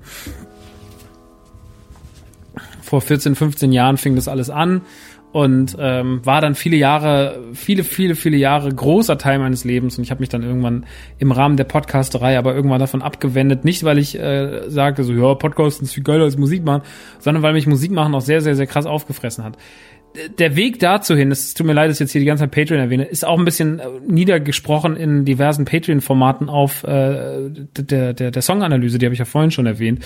Und äh, deswegen will ich jetzt auch gar nicht so sehr auf diese Jahre davor eingehen. Aber Nerd-Revolution kam zu einem Zeitpunkt raus, nämlich vor zehn Jahren, im 1. November. Ähm, und das, die Platte hat einen lang, relativ langen Weg hinter sich. Ich glaube, der, der, der Weg von Nerd-Revolution, äh, wir haben dafür ange wir haben daran angefangen zu arbeiten, war schon 2008 und äh, die Platte erschien dann aber, äh, wie gesagt, im Herbst 2010. Und ähm, warum so lange und was, was hat die Platte eigentlich aufgehalten? Also als ich das Album gemacht habe, ne, da war ich eigentlich in der Stimmung, um zu sagen, ich habe keinen Bock mehr. Weil ich hatte viel so MySpace-Zeug. Ich hatte eigentlich keinen Bock mehr, nachdem ich, ich hatte noch nicht mal angefangen und hatte eigentlich schon gar keinen richtigen Bock mehr. Weil ich irgendwie gedacht habe, vielleicht bringt es nichts. Und was sich immer ganz gut bewahrheitet hat in meinem Leben ist, wenn ich gesagt habe, jetzt habe ich keinen Bock mehr, jetzt höre ich damit auf, weil das lohnt sich alles nicht, dann nochmal zu sagen, okay, ich probiere es jetzt doch nochmal und dann hat das irgendwie nochmal, hat das irgendwie alles ein bisschen besser geklappt. Ähm, und so war es tatsächlich auch da, weil eigentlich hatte ich keinen Bock mehr, weil ich gedacht habe, ja, diese ganze, ich glaube, die interessieren sich alle nicht für mich und bla und der Musikmarkt ist überschwemmt und ähm, Platten laufen eh so schlecht und alle sind irgendwie frustriert und die Musikindustrie hat keinen Bock mehr Gas zu geben und die Labels, äh, ich werde von allen ignoriert und das tut mir irgendwie weh, das macht mein, das, also ne, das macht mein Ego in Anführungsstrichen nicht mit. Ähm, auch natürlich völliger Quatsch, aber so ist man halt manchmal, ne? So als komischer Künstler, der denkt, der macht gute Sachen, äh, ist es halt manchmal auch einfach ein Punkt, so, auch wenn es kein sympathischer Punkt ist, ein Punkt, der mich auch selber nervt. Naja, auf jeden Fall war es dann so, dass ich angefangen habe, Songs zu schreiben und ein paar Songs, die dann da entstanden sind, sind auch auf Mixtape gelandet. Der Glamrock Rapper 2, heute auch Teile davon zu finden auf äh, Spotify, nämlich Verlorene Kassetten ist so ein Rockstar-Release von mir. Äh, da sind ein paar Tracks drauf. Zum Beispiel High Five an dich selbst. Ähm, da sage ich, das hier wird mein letztes Album mal, so nimm die Hände hoch. Ähm, dieser Song äh, ist nicht auf dem Album, der ist nie, nur auf, aufs Mixtape gekommen. Und äh, aber das waren so Songs, die wir damals eigentlich für dieses Album gemacht haben. Und die Idee für Nerd Revolution kam ja eigentlich auf den 4 Minutes Beat von Justin Timberlake mit Justin Timberland, äh, mit Justin, mit, mit Timberland, dem Produzenten, Produzenten Timberland und Madonna. Und damals gab es diesen da hatte ich dieses Arsch von der Couch hoch, HDTV aus, so wie die Platte ja dann noch später angefangen hat. Damals habe ich das halt da drauf irgendwie so geschrieben. Und äh, irgendwann habe ich gedacht, ich glaube, Nerdrevolution ist ein cooles Wort. So, das ist irgendwie gut. So könnte man ein Album von mir heißen. Und dann habe ich gedacht, Nerdrevolution wird das. Aber damals war die Platte noch nicht so richtig definiert. Und ähm, so habe ich einfach rumexperimentiert. Nach dieser Phase des Frustes, nach diesem, ja, mich ignorieren alle, habe ich gedacht, ich mache jetzt ein Album und wir gucken mal, wie das wird. Und ich möchte schon noch gerne so ein richtiges Album machen und das auch noch rausbringen. Aber es kann auch so ein Album sein, von meiner Seite aus kann es auch so ein Album sein, was ich einfach nochmal für mich mache und für die paar Leute, die es interessiert. Aber dass ich am Ende auch sage so, jo, pass auf, war doch alles eine gute Zeit, ne? Jetzt, haben wir, jetzt machen wir den Laden und jetzt schließen wir ja ab und gehen mal. Weil, haben wir ja alles gesagt. Ähm, und so war das aber nicht. Nerdrevolution hat sich über dann hat sich echt anders gestaltet. Es gab damals noch einen ganz, ganz wichtigen Punkt, ähm, ob, ob man das hören will oder nicht, aber da war Caspar jemand, der mir wirklich äh, sehr, sehr, sehr, sehr mit paar Worten, paar Sätzen eigentlich gesagt hat, Junge, ich finde dich eigentlich als Musiker ganz interessant. Willst du nicht einfach mal weitermachen, mal gucken, was passiert? Weil jetzt schon zu sagen, ich hänge das Handtuch, ist ja Quatsch. Ähm, und hat mir damals einen sehr netten Text auf MySpace geschrieben. Ähm, und da hat er vollkommen recht gehabt. Weil natürlich war auch ein bisschen dievenhaft zu sagen, so, ja, ich wurde jetzt ignoriert und keiner kümmert sich mich. Quatsch natürlich. Absoluter Quatsch. Wenn du wirklich ein kleiner Künstler bist, dann äh, zieh, dein, zieh dein Ding durch, Alter. Aber hör auf so rum zu, nör zu nörbeln. Und ähm, so kam so kam es dazu, dass Nerdrevolution irgendwie Gestalt annimmt. Aber auch tatsächlich nicht, und das ist eine interessante Geschichte, weil Pubertät oder vor allem halt Koppelpot-Platten, die danach entstanden sind von mir, die hatten so eine ganz krasse, so eine ganz krasse äh, Phase, wie sie so entstanden sind. Das ist so ein ganz klares Bild. Nerdrevolution hatte dieses Bild nicht. Als Nerdrevolution fertig war, war diese Platte eine Pop-Elektro-Rap-Platte mit einem großen, großen, äh, mit einer großen, großen Verneigung und einer großen Aneignung des, des Nerd-Sprechs, aber äh, das hatte sich irgendwie so ergeben. Diese Platte war von Anfang an nicht so konzipiert, weil ich noch gar nicht bereit war dafür, Platten zu konzipieren. So, aber die Platte hat auf einmal irgendwie halt Sinn gemacht. So, und auf einmal war die irgendwie da und auf einmal hatten wir irgendwie äh, hatten wir diese Songs. So. Sam hat einfach Beats gebaut und hat mir die gegeben, hat gesagt, guck, was du draus machst. Und auf einige Beats ist was entstanden und auf anderen nicht. Ein paar sind aufs Mixtape gekommen. Ähm, generell war die Platte aber auch gar nicht, das merkt man halt auch, die Platte ist nicht äh, von, von, von, nur von Sam produziert, sondern sie hat verschiedene Produzenten drauf. Der Hauptteil ist von Sam. Ähm, die meisten meiner Lieblingssongs sind auch von Sam. Aber ein paar Songs sind halt auch aus der Feder von anderen Leuten. Äh, zum Beispiel Raphael. Raphael hat äh, zum Beispiel Nerd Revolution, den Song produziert. Der namensgebende Song dieses Albums, den hat er mir damals für eine, für eine Arbeit an der Popakademie, Pop, oh, an der Popakademie in Mannheim, hat er mir damals diesen Beat gegeben, hat gesagt, ich muss einen Song machen, ich muss einen Rap-Song produzieren, kann man darauf irgendwie rappen? Und denn ich habe damals gesagt, boah, krass, das ist ja wie auf einen Justice-Beat zu rappen. Das ist ja mega. So, weil irgendwie ich fand, dass das ein total krasser Beat war und dass er total krass gebaut war und dass er einen total geilen Job gemacht hat. Und war so, ja, ich will das unbedingt probieren, bitte lass mich das machen. Und das hat er dann getan und hat mir diesen Beat gegeben und ich war dann so, boah, krass, das ist ja mega, mega, mega, mega geil. Ähm, und das fand ich irgendwie einen schönen Prozess, der da stattgefunden hat Nerdrevolution zu schreiben und zu machen, war ein Prozess, den man hat überhaupt nicht kommen sehen. Deswegen, ich kann überhaupt nicht die große Geschichte erzählen, wie ich sie zu Koppelpot erzählen kann. Sagen sie, ja, da waren wir so und so. diese Platte ist so völlig Patchwork-mäßig entstanden. Da mal ein Song, da mal ein Song. Dann habe ich Lev gefragt. Lev ist äh, einer aus dem Produzententeam von, von A zum J. Ähm, hab gesagt, kannst du mal vielleicht was machen und sonst was. Und irgendwann hatten wir die Songs, wo wir gesagt haben, yo, das ist jetzt die Platte. Und das wird jetzt Nerdrevolution. Und dann gab es aber auch gleichzeitig noch so viele andere Songs, dass wir gesagt haben, jetzt machen wir noch ein Mixtape. Wir machen noch ein Mixtape, nämlich der Glamour Rapper 1, äh, Glamour Rapper 2. Lass das noch alles irgendwie bundeln, noch ein paar Songs drauf machen, hauen wir dann raus. Und es war, Glamour Rapper 1, äh, 2 war super wichtig, weil Glamour Rapper 2 die Platte war, die dafür gesorgt hat, dass man sich Nerdrevolution angehört hat. Denn Glamrock Rapper 2 war der Tür, war der Door-Opener. Der Door-Opener war nicht sturmfrei, sondern Glamrock Rapper 2 war im Sommer 2010 der Door-Opener für Nerdrevolution. Als die Leute über uns gesprochen haben oder angefangen haben über uns zu sprechen, ähm, und darunter waren auch äh, große Künstler wie Cool Savage, Jan Delay, äh, alles angeführt von Falk Schach, der das Ganze halt auch damals so gespreadet hat und hat gesagt, so hört euch das mal an, ich finde den echt gut, der das ganze Zeug dann irgendwie verteilt hat an, an Sammy und Jan und, und äh, Savage und so weiter und so fort. Also das war so, das war so richtig so, boah, krass, okay, alles klar. Ähm, jetzt ist da auf einmal Aufmerksamkeit und auf einmal gibt es da so ein bisschen so ein Feedback und auf einmal finden Leute das Mixtape gut. Und ich werde das nie vergessen, weil wir waren halt ja jahrelang in diese Kellerkids so. Und uns hat ja auch jahrelang Erfolgserlebnis gefehlt.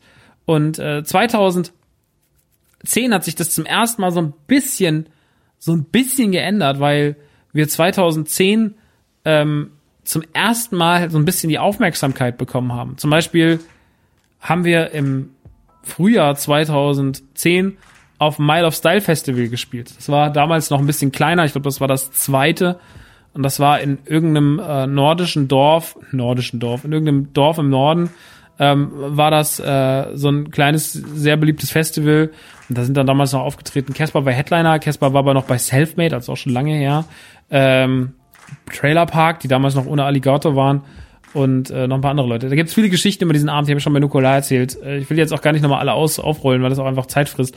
Aber ich kann natürlich sagen, ähm, das war so der erste Abend, wo wir mal ein schönes Konzert gespielt haben seit Jahren, weil wir die ganze Zeit nur Kackkonzerte gespielt haben. An dem Abend kamen wir irgendwie raus und dieses Dorf war so sehr darauf getrimmt, ähm, dass weil die so gut ihre ihre die waren so gute Influencer für ihre Strukturen so Foren und sowas, dass die Kids den ganzen Scheiß kannten. Die sind da zum Konzert gegangen und die kannten dich, obwohl du irgendein Boy warst aus aus Rottgau bei Frankfurt, den keiner da oben eigentlich kennen kann. So geht gar nicht eigentlich so richtig. Die kannten den Scheiß und die kannten den Scheiß besser als die Leute es hier kannten und sowas. Und nach vielen vielen Jahren der Dreckskonzerte und der wir spielen da und wir machen das und sowas, war das wirklich ähm, war das wirklich ähm, ein sehr, sehr befriedigendes Erlebnis und auch irgendwie ein guter Einstand in das Jahr, das dann halt im Frühjahr 2010 fortgesetzt werden sollte, ähm, weil wir dann einfach die richtige Motivation hatten. Und ich weiß noch, dass alle auf dem Splash 2010 waren. Während alle auf dem Splash waren, haben wir gerade Nerd Revolution zu Hause fertig gemischt und waren halt noch so, dass, da waren wir kurz davor, dass uns überhaupt mal irgendjemand gehört hat, so. Weil wir natürlich einfach so, wir sind rumgereist und, und kannten uns keiner. Und dann kam irgendwann eine Person, und der Person muss man einfach auch dankbar sein bis heute. Ähm, möge man von ihr halten, was man will. Das war Falk Schacht, äh, einer der größten deutschen Rap-Journalisten, der, einer der vielleicht der wichtigste, der wichtigste, namhafteste Deutsch-Rap-Journalist, den deutscher Rap je hatte. Ähm, der Mann ist wie Pharrell, der ist noch nie gealtert. Der sieht einfach seit 20 Jahren, 30 Jahren gleich aus gefühlt. Und ich mag den sehr, sehr gern. Das ist ein Mensch, der mir schon immer sehr sympathisch ist. Der ist auch immer ein bisschen weird. Also er ist immer auf eine positive Art und Weise sehr, sehr weird.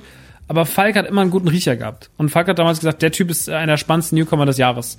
Was er festgemacht hat an der Glamour Rapper 2. Was ihm damals aber wiederum Brisk Fingers gezeigt hatte, der wiederum die ganze Platte von G Futuristic hatte. Ein Produzent, der auch bei Nerd Revolution Ich Party Morgens produziert hatte. Und auch andere Songs von mir in der Vergangenheit. Und der Typ, ne, ähm, hat das dann alles ins Rollen gebracht. Also dieser Umweg von G zu Brisk zu, zu Falk, der sorgte dann dafür, dass Falk über den offiziellen äh, damals Twitter- und Facebook-Account von Mixy Raw Deluxe, Instagram gab's da noch nicht, äh, geschweige denn irgendwelche anderen Social-Media-Plattformen, aber Facebook und MySpace waren es, äh, Facebook, MySpace nicht mehr so richtig, aber Facebook und Twitter 2010, that's the way, äh, da lief's dann richtig, richtig, richtig rund und ähm, Falk hatte uns damals dort erwähnt und äh, ja quasi mit einem Tweet Und mit einem Facebook-Posting war man dann auf einmal irgendwie, hatten uns die Leute auf dem, auf dem Schirm und das Mixtape wurde fleißig runtergeladen und vor allem guckten halt auch andere Rapper drauf und sagen so, wer, wer, wer ist das? Was, wer sind die? Und so, was ist das für ein Typ? Wer ist dieser Rockstar? Und so kam Glamrock Rapper 2 in Umlauf und ich weiß noch, dass ich äh, auf damals auf einem Festival gespielt hat, hier bei Time to Bomb. Das war so ein kleines Festival in Frankfurt. Ähm, das war dann gerade die Zeit 2010 im Sommer, als äh, zum Glück in die Zukunft von äh, Materia groß war, der dann da aufgetreten ist, mittags noch als Masimoto und aber auch Materia-Songs gespielt hat, der dann, der damals ein ganz großes Idol war von mir, den ich ganz, ganz krass fand und den ich wirklich bewundert habe für seine, für seine, für seine, für seine Musik und für das, was er gerade für deutschen Rap zu dem Zeitpunkt gemacht hat. Ähm, fand ich ganz, ganz, ganz, ganz toll und wichtig. Und ähm, so kam es dann, dass wir da aufgetreten sind und den ganzen Tag waren halt andere Rap-Acts dran und diese Hallen waren halt leer. Und ähm, und ich war wirklich so, ey, uns will heute ja auch keiner sehen und mal gucken, wie das wird und naja, schauen wir mal. Und das war im Tanzhaus West damals in Frankfurt. Und dann bin ich irgendwann mal rausgegangen und dann saßen draußen so eine Gruppe von Leuten und hörten auf der Boombox Glamrock Rapper 2. Ähm, damals hat man noch seinen Kram irgendwie mit Kabeln an seine Boxen angeschlossen oder sowas. Also war wirklich ein bisschen, bisschen complicated, die ganze Geschichte. Ähm, und auf jeden Fall saßen die da und, und, und hörten das so. Und ich war so, cool, die hören meine Mucke. Das ist immer so ein Traum gewesen, dass ich an irgendeinem Auto vorbeilaufe oder hier irgendwie durch die Straßen laufe und dann hört jemand aus dem Auto heraus meine Musik. Weil das ja das, dann ist es ja da angekommen, wo es ankommen muss, ne? Dass Leute halt irgendwo hocken und dir sagen, dass du halt mitbekommst, ohne dass du es weißt, dass Leute jetzt irgendwie nicht einen Song angemacht haben, weil sie dich gesehen haben, sondern dass sie einfach da sitzen und die Sachen hören. Und das war für mich ein Ritterschlag. Und dann sind wir abends auf die Bühne um so um sieben oder sowas in diesem Club und ähm, ja, dann Leute, gleich kommt Rockstar, wurden angesagt und dann füllte sich auf einmal die Halle und der ganze Saal war randvoll. Und ich war so, hä? Was denn jetzt? Weil wir hatten ein Jahr vorher auf der Time to Bomb gespielt und damals waren fünf Leute im Raum, weil sie wussten, dass wir Freibier verteilen. Also es war komplett, es, war, es hat sich komplett gewandelt und das war so dieser Moment, wo ich dachte, so, das sind die Momente, auf die ich Bock hatte, auf die ich immer so gehofft habe. Und ähm, von diesen Momenten sollte es leider nicht allzu viele in meiner Karriere geben, muss man auch fairerweise sagen. Ähm, weil ich sehr, sehr viele Festivals gespielt habe, wo die Leute vor der Bühne dann wechseln, weil sie nicht wussten, wer jetzt kommt oder weil sie keinen Bock hatten oder, ne, also diese, diese, muss sagen, diese, diese kleinen Momente, wo man sich kurz mal hypig gefühlt hat, die, die hatte ich leider nicht allzu oft. Aber das war so ein Moment und den habe ich sehr genossen. Ähm, und aus diesem, aus dieser Phase heraus entstand dann wirklich mit einer sehr, sehr großen Euphorie das Ende von, von Nerd-Revolution, beziehungsweise man hat es dann fertig gemacht. Es wurde dann, A zum J hat es dann hier äh, gemischt, damals bei unten im Keller von Sam. Und äh, wir haben ein Fotostudio gemacht mit Mario Andrea. Und äh, ich hatte kein Geld für ein Video. Und äh, jetzt möchte ich ganz kurz eine Sache sagen. Und das äh, richtet sich vor allem auch an meinen guten Freund Sido, der das hier eh nicht hören wird. Und äh, Sido hat damals nämlich da gesessen in äh, Mixed Raw Deluxe, das war Ende 2010. Und das ist wirklich so ein kleines Trauma von mir, ne? Weil ich finde, ich finde wirklich, ich äh, muss sagen, ich habe Sido sehr, sehr, sehr viele Jahre sehr geachtet für das, was er gemacht hat. Sido war einer meiner 2005, 4, 5, aber auch schon in Jahren davor, so schon auf der Berlin Number One Volume 2 und sowas. Ich fand Sido richtig krass, ne? Und Sekte richtig krass und und äh, alles ist die Sekte. Ich fand das alles mega und habe das viel gehört und äh, für einen Jungen vom Land äh, wir sind damals rumgefahren in unserem, in unserem Golf 3 und haben uns wie die Kings gefühlt, weil wir Bushido und Sido gepumpt haben. Und äh, fand Maske damals eine Revolution und ich fand ich ein unfassbares Album. Also ich war wirklich ein Sido-Fan und das muss sagen, dass, dass damals dann diese Worte 2010 mir leider in die Fresse geschlagen haben, weil Sido sitzt im Interview bei Falk und äh, wird darauf angesprochen, wie er verschiedene Alben des Jahres fand. Und Falk sagt, dass er das Rockstar-Album sehr, sehr gut fand, Nerd-Revolution. Und dann sagt er zu Sido, was, wie fandst du's denn? Und dann sagt er, ja, habe ich mir angehört, finde ich komplett scheiße, und ist eher alles nur von seinem Vater finanzierter Müll und äh, das war so sehr abfällig so von dieses so also er hat impliziert im Endeffekt durch seine Aussage, kriegst du nicht mehr eins zu eins hin, aber es war so dieses yo, ey, dein Vater gibt dir halt, äh, dein Vater bezahlt es halt, damit es halt irgendwie nach vorne geht, so, der pusht es halt. So, du bist einfach nur ein reicher Bengel, so nach dem Motto. Und das ist nicht die Realität, weil wenn wir jetzt wieder zu dem Punkt gehen, wo wir eben waren, Nerdrevolution wurde komplett ohne Budget gestemmt. Ne? Also diese Platte hat damals, keiner hat an dieser Platte irgendwie Geld verdient. So, da erstmal Geld ausgegeben, sagen wir es mal so. Wir hatten nur Leute, die Bock hatten, die Platte zu produzieren. Wir sind in kein großes Studio gegangen. Sam saß unten in seinem Studio, hatte seine Boxen da stehen, das bisschen Equipment, das er sich zum Produzieren gekauft hatte. war aber sein Zeug, ne? So war seine, waren seine Sachen. Und äh, ich hatte überhaupt nichts. Ich hatte, ich hatte von meinem Papa mal ein Mikrofon bekommen irgendwann zu Weihnachten, weil er gesagt, was möchtest du? Und ich habe gesagt, ich möchte ein Mikrofon. Und dann durfte ich mir im, ähm, im, äh, wie heißt der Laden nochmal in Frankfurt? Im, im, im Music, irgendwas, Live Music, nee, wie heißt der Scheiß? Auf jeden Fall in, in dem Musikladen durfte ich mir damals ein, ähm, ein Mikrofon kaufen. Und das ist tatsächlich das Mikrofon, was vor mir steht. Das ist das SE 2000, 2200, äh, was ich noch bis heute benutze, weil es einfach immer noch ein geiles Mic ist, auch nach elf Jahren und ich immer noch große Stücke darauf habe. Ich habe mir den Nachfolger irgendwann mal gekauft, von meinem eigenen schwerverdienten Geld und der liegt immer noch in der Kiste hier neben mir und das manchmal kriegt den, manchmal kriegt den Lukas oder sowas, wenn Gäste da sind zum Podcasten. Ansonsten bin ich einfach, nehme ich immer noch dieses Mikrofon. Das hat mein Papa damals geschenkt und darauf habe ich damit damals auch aufgenommen. Also mit diesem Mikrofon, das ich jetzt gerade spreche, wurde auch Nerd-Revolution aufgenommen. Und äh, ansonsten ähm, war da nichts. So. Das Einzige, und das ist das Einzige, was man dann auch vorwerfen kann, ähm, wir haben damals zusammengelegt, beziehungsweise ich habe meinen Vater damals gefragt, weil der natürlich mehr Cola hat, ich will ganz gerne das als CD pressen. Kannst du vielleicht mir ähm, 1000 Euro leihen? CD-Pressung kostet irgendwie 1000 Euro oder 800 Euro oder sowas. Plus dann noch irgendwie noch Gebühren obendrauf. Kannst du es machen? Jo, kann ich machen. Leih ich dir und äh, die hat er mir geliehen. Und äh, dann konnten wir halt äh, Nerdrevolution in einer Tausender Auflage machen. Was ist da, oder hat es damals, was hat das gekostet? 1200? Ich weiß nicht mehr. Haben wir uns geliehen, hat er natürlich auch wieder zurückbekommen. Ich meine, wenn du halt 1000 CDs hast und verkaufst halt irgendwie äh, 600 Stück davon für 15 Euro oder sowas, hey, das ist halt für die Leute auch geil, ne? Also das ist halt, das ist für die Leute ein guter Preis, kriegen es nach Hause geschickt und ähm, das ist dann auch genug Geld, was du deinem Vater wieder zurückzahlen kannst. Also kriegst halt, kriegst, das war wie ein Kredit bei der Bank. So. Ähm, und das Einzige, was er uns spendiert hat, und das muss man wirklich, das Einzige, was er uns spendiert hat, war das erste Musikvideo zu Sturmfrei. Weil wir konnten uns damals nur ein Video leisten und Jules, Jules Middle, der auch dann später Videos gemacht hat für mich wie ähm, Astronaut, äh, Pubertät, Highscore, der Jules, ne, den ich einfach sehr mag, mit dem ich einfach sehr gern arbeite, weil er einfach ein geiler Typ ist. Und wir beiden einfach immer ein bisschen dumm zusammen auch sind. Uns auch viel streiten. Also wir streiten uns viel, definitiv. Obwohl ich glaube, bei Highscore ging es sogar. Aber uns schon viel gestritten. Aber Jules und ich haben halt große Liebe füreinander, ne? Und, und äh, dann habe ich gesagt, ey Jules, äh, kannst du es machen? Und er so, ja, ich mach das. Ähm, und dann hat er dieses Video produziert. Damals bei uns zu Hause. Das äh, berühmte berühmt-berüchtigte Sturmfrei-Video mit den Puppen.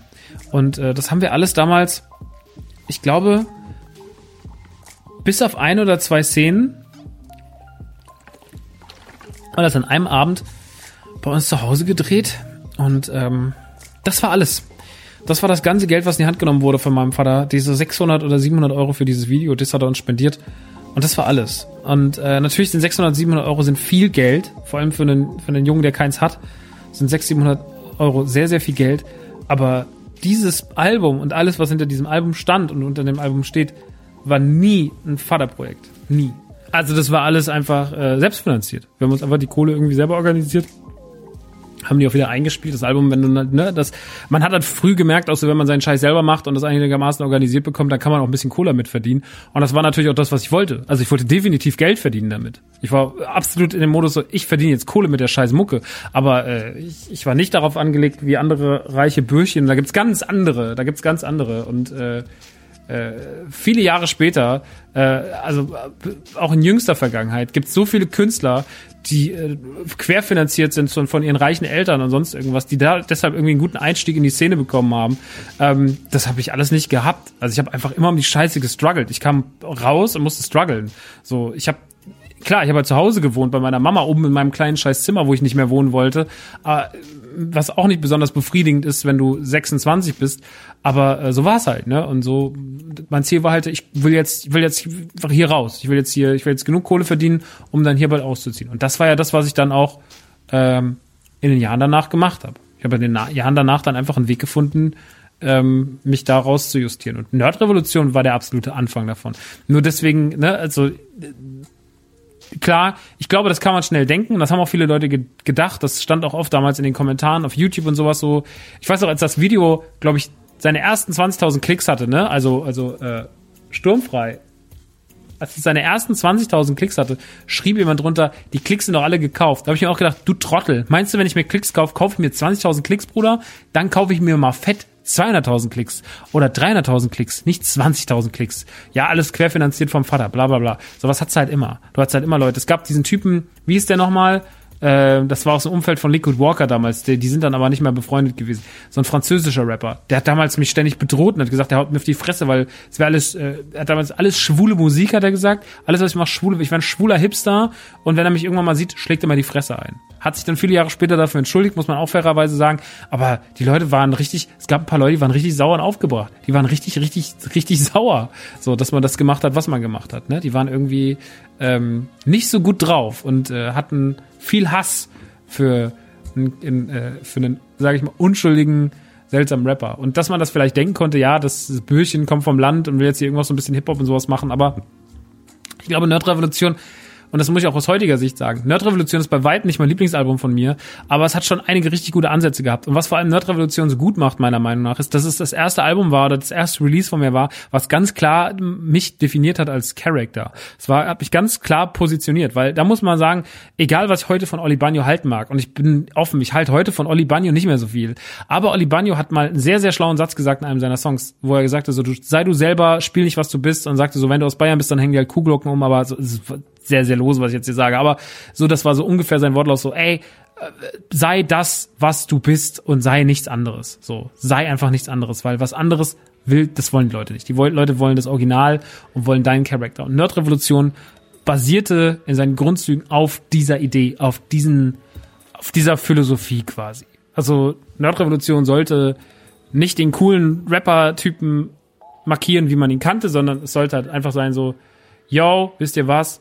Ich bin halt einfach irgendwie, ich mache das alles sehr gern, aber ich bin auch ein bisschen Hänger, Leute. So, ne? Und ähm, ich bin halt nicht der coole Typ, der die ganze Zeit rumbumst, sondern ich bin auch mal der, der sagt, zock größer Ficken. Und zocken größer Ficken war damals nach dieser ganzen Agro-Ära und erst guter Junge-Ära und sowas, das war ja schon fast ein revolutionäres Statement. So, das war ja ganz simples, das war, aber das war halt einfach so, das hat halt für andere Leute gesprochen. Zocken größer Ficken ist bis heute einer meiner beliebtesten und wichtigsten Songs weil er ein Statement gesetzt hat und weil er sich für eine Generation eingesetzt hat, die sich bis dato nochmal, die sich anders im Rap präsentiert gesehen hat.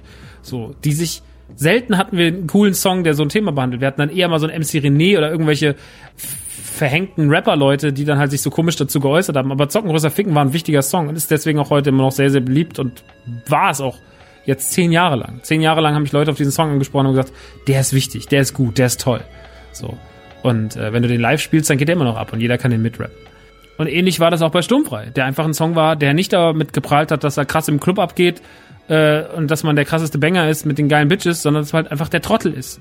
So, und manchmal muss man auch einfach der Trottel sein. Und viel, jeder ist ein Trottel, aber jeder will sich halt immer nur als der Coolste darstellen. Und das war die sehr plakative, aber die sehr äh, reale und auch andere ähm, Seite, die Nerdrevolution angeschlagen hat. Und deswegen war diese Platte so sehr Max, so mit Ich Party morgens, der sich damit beschäftigt hat, dass ich einfach keinen Bock habe, mich unter Leute zu begeben. Was bis, was ein Fakt ist und was ich bis heute nicht gerne mache, dass ich, ich bin selten gerne im Club.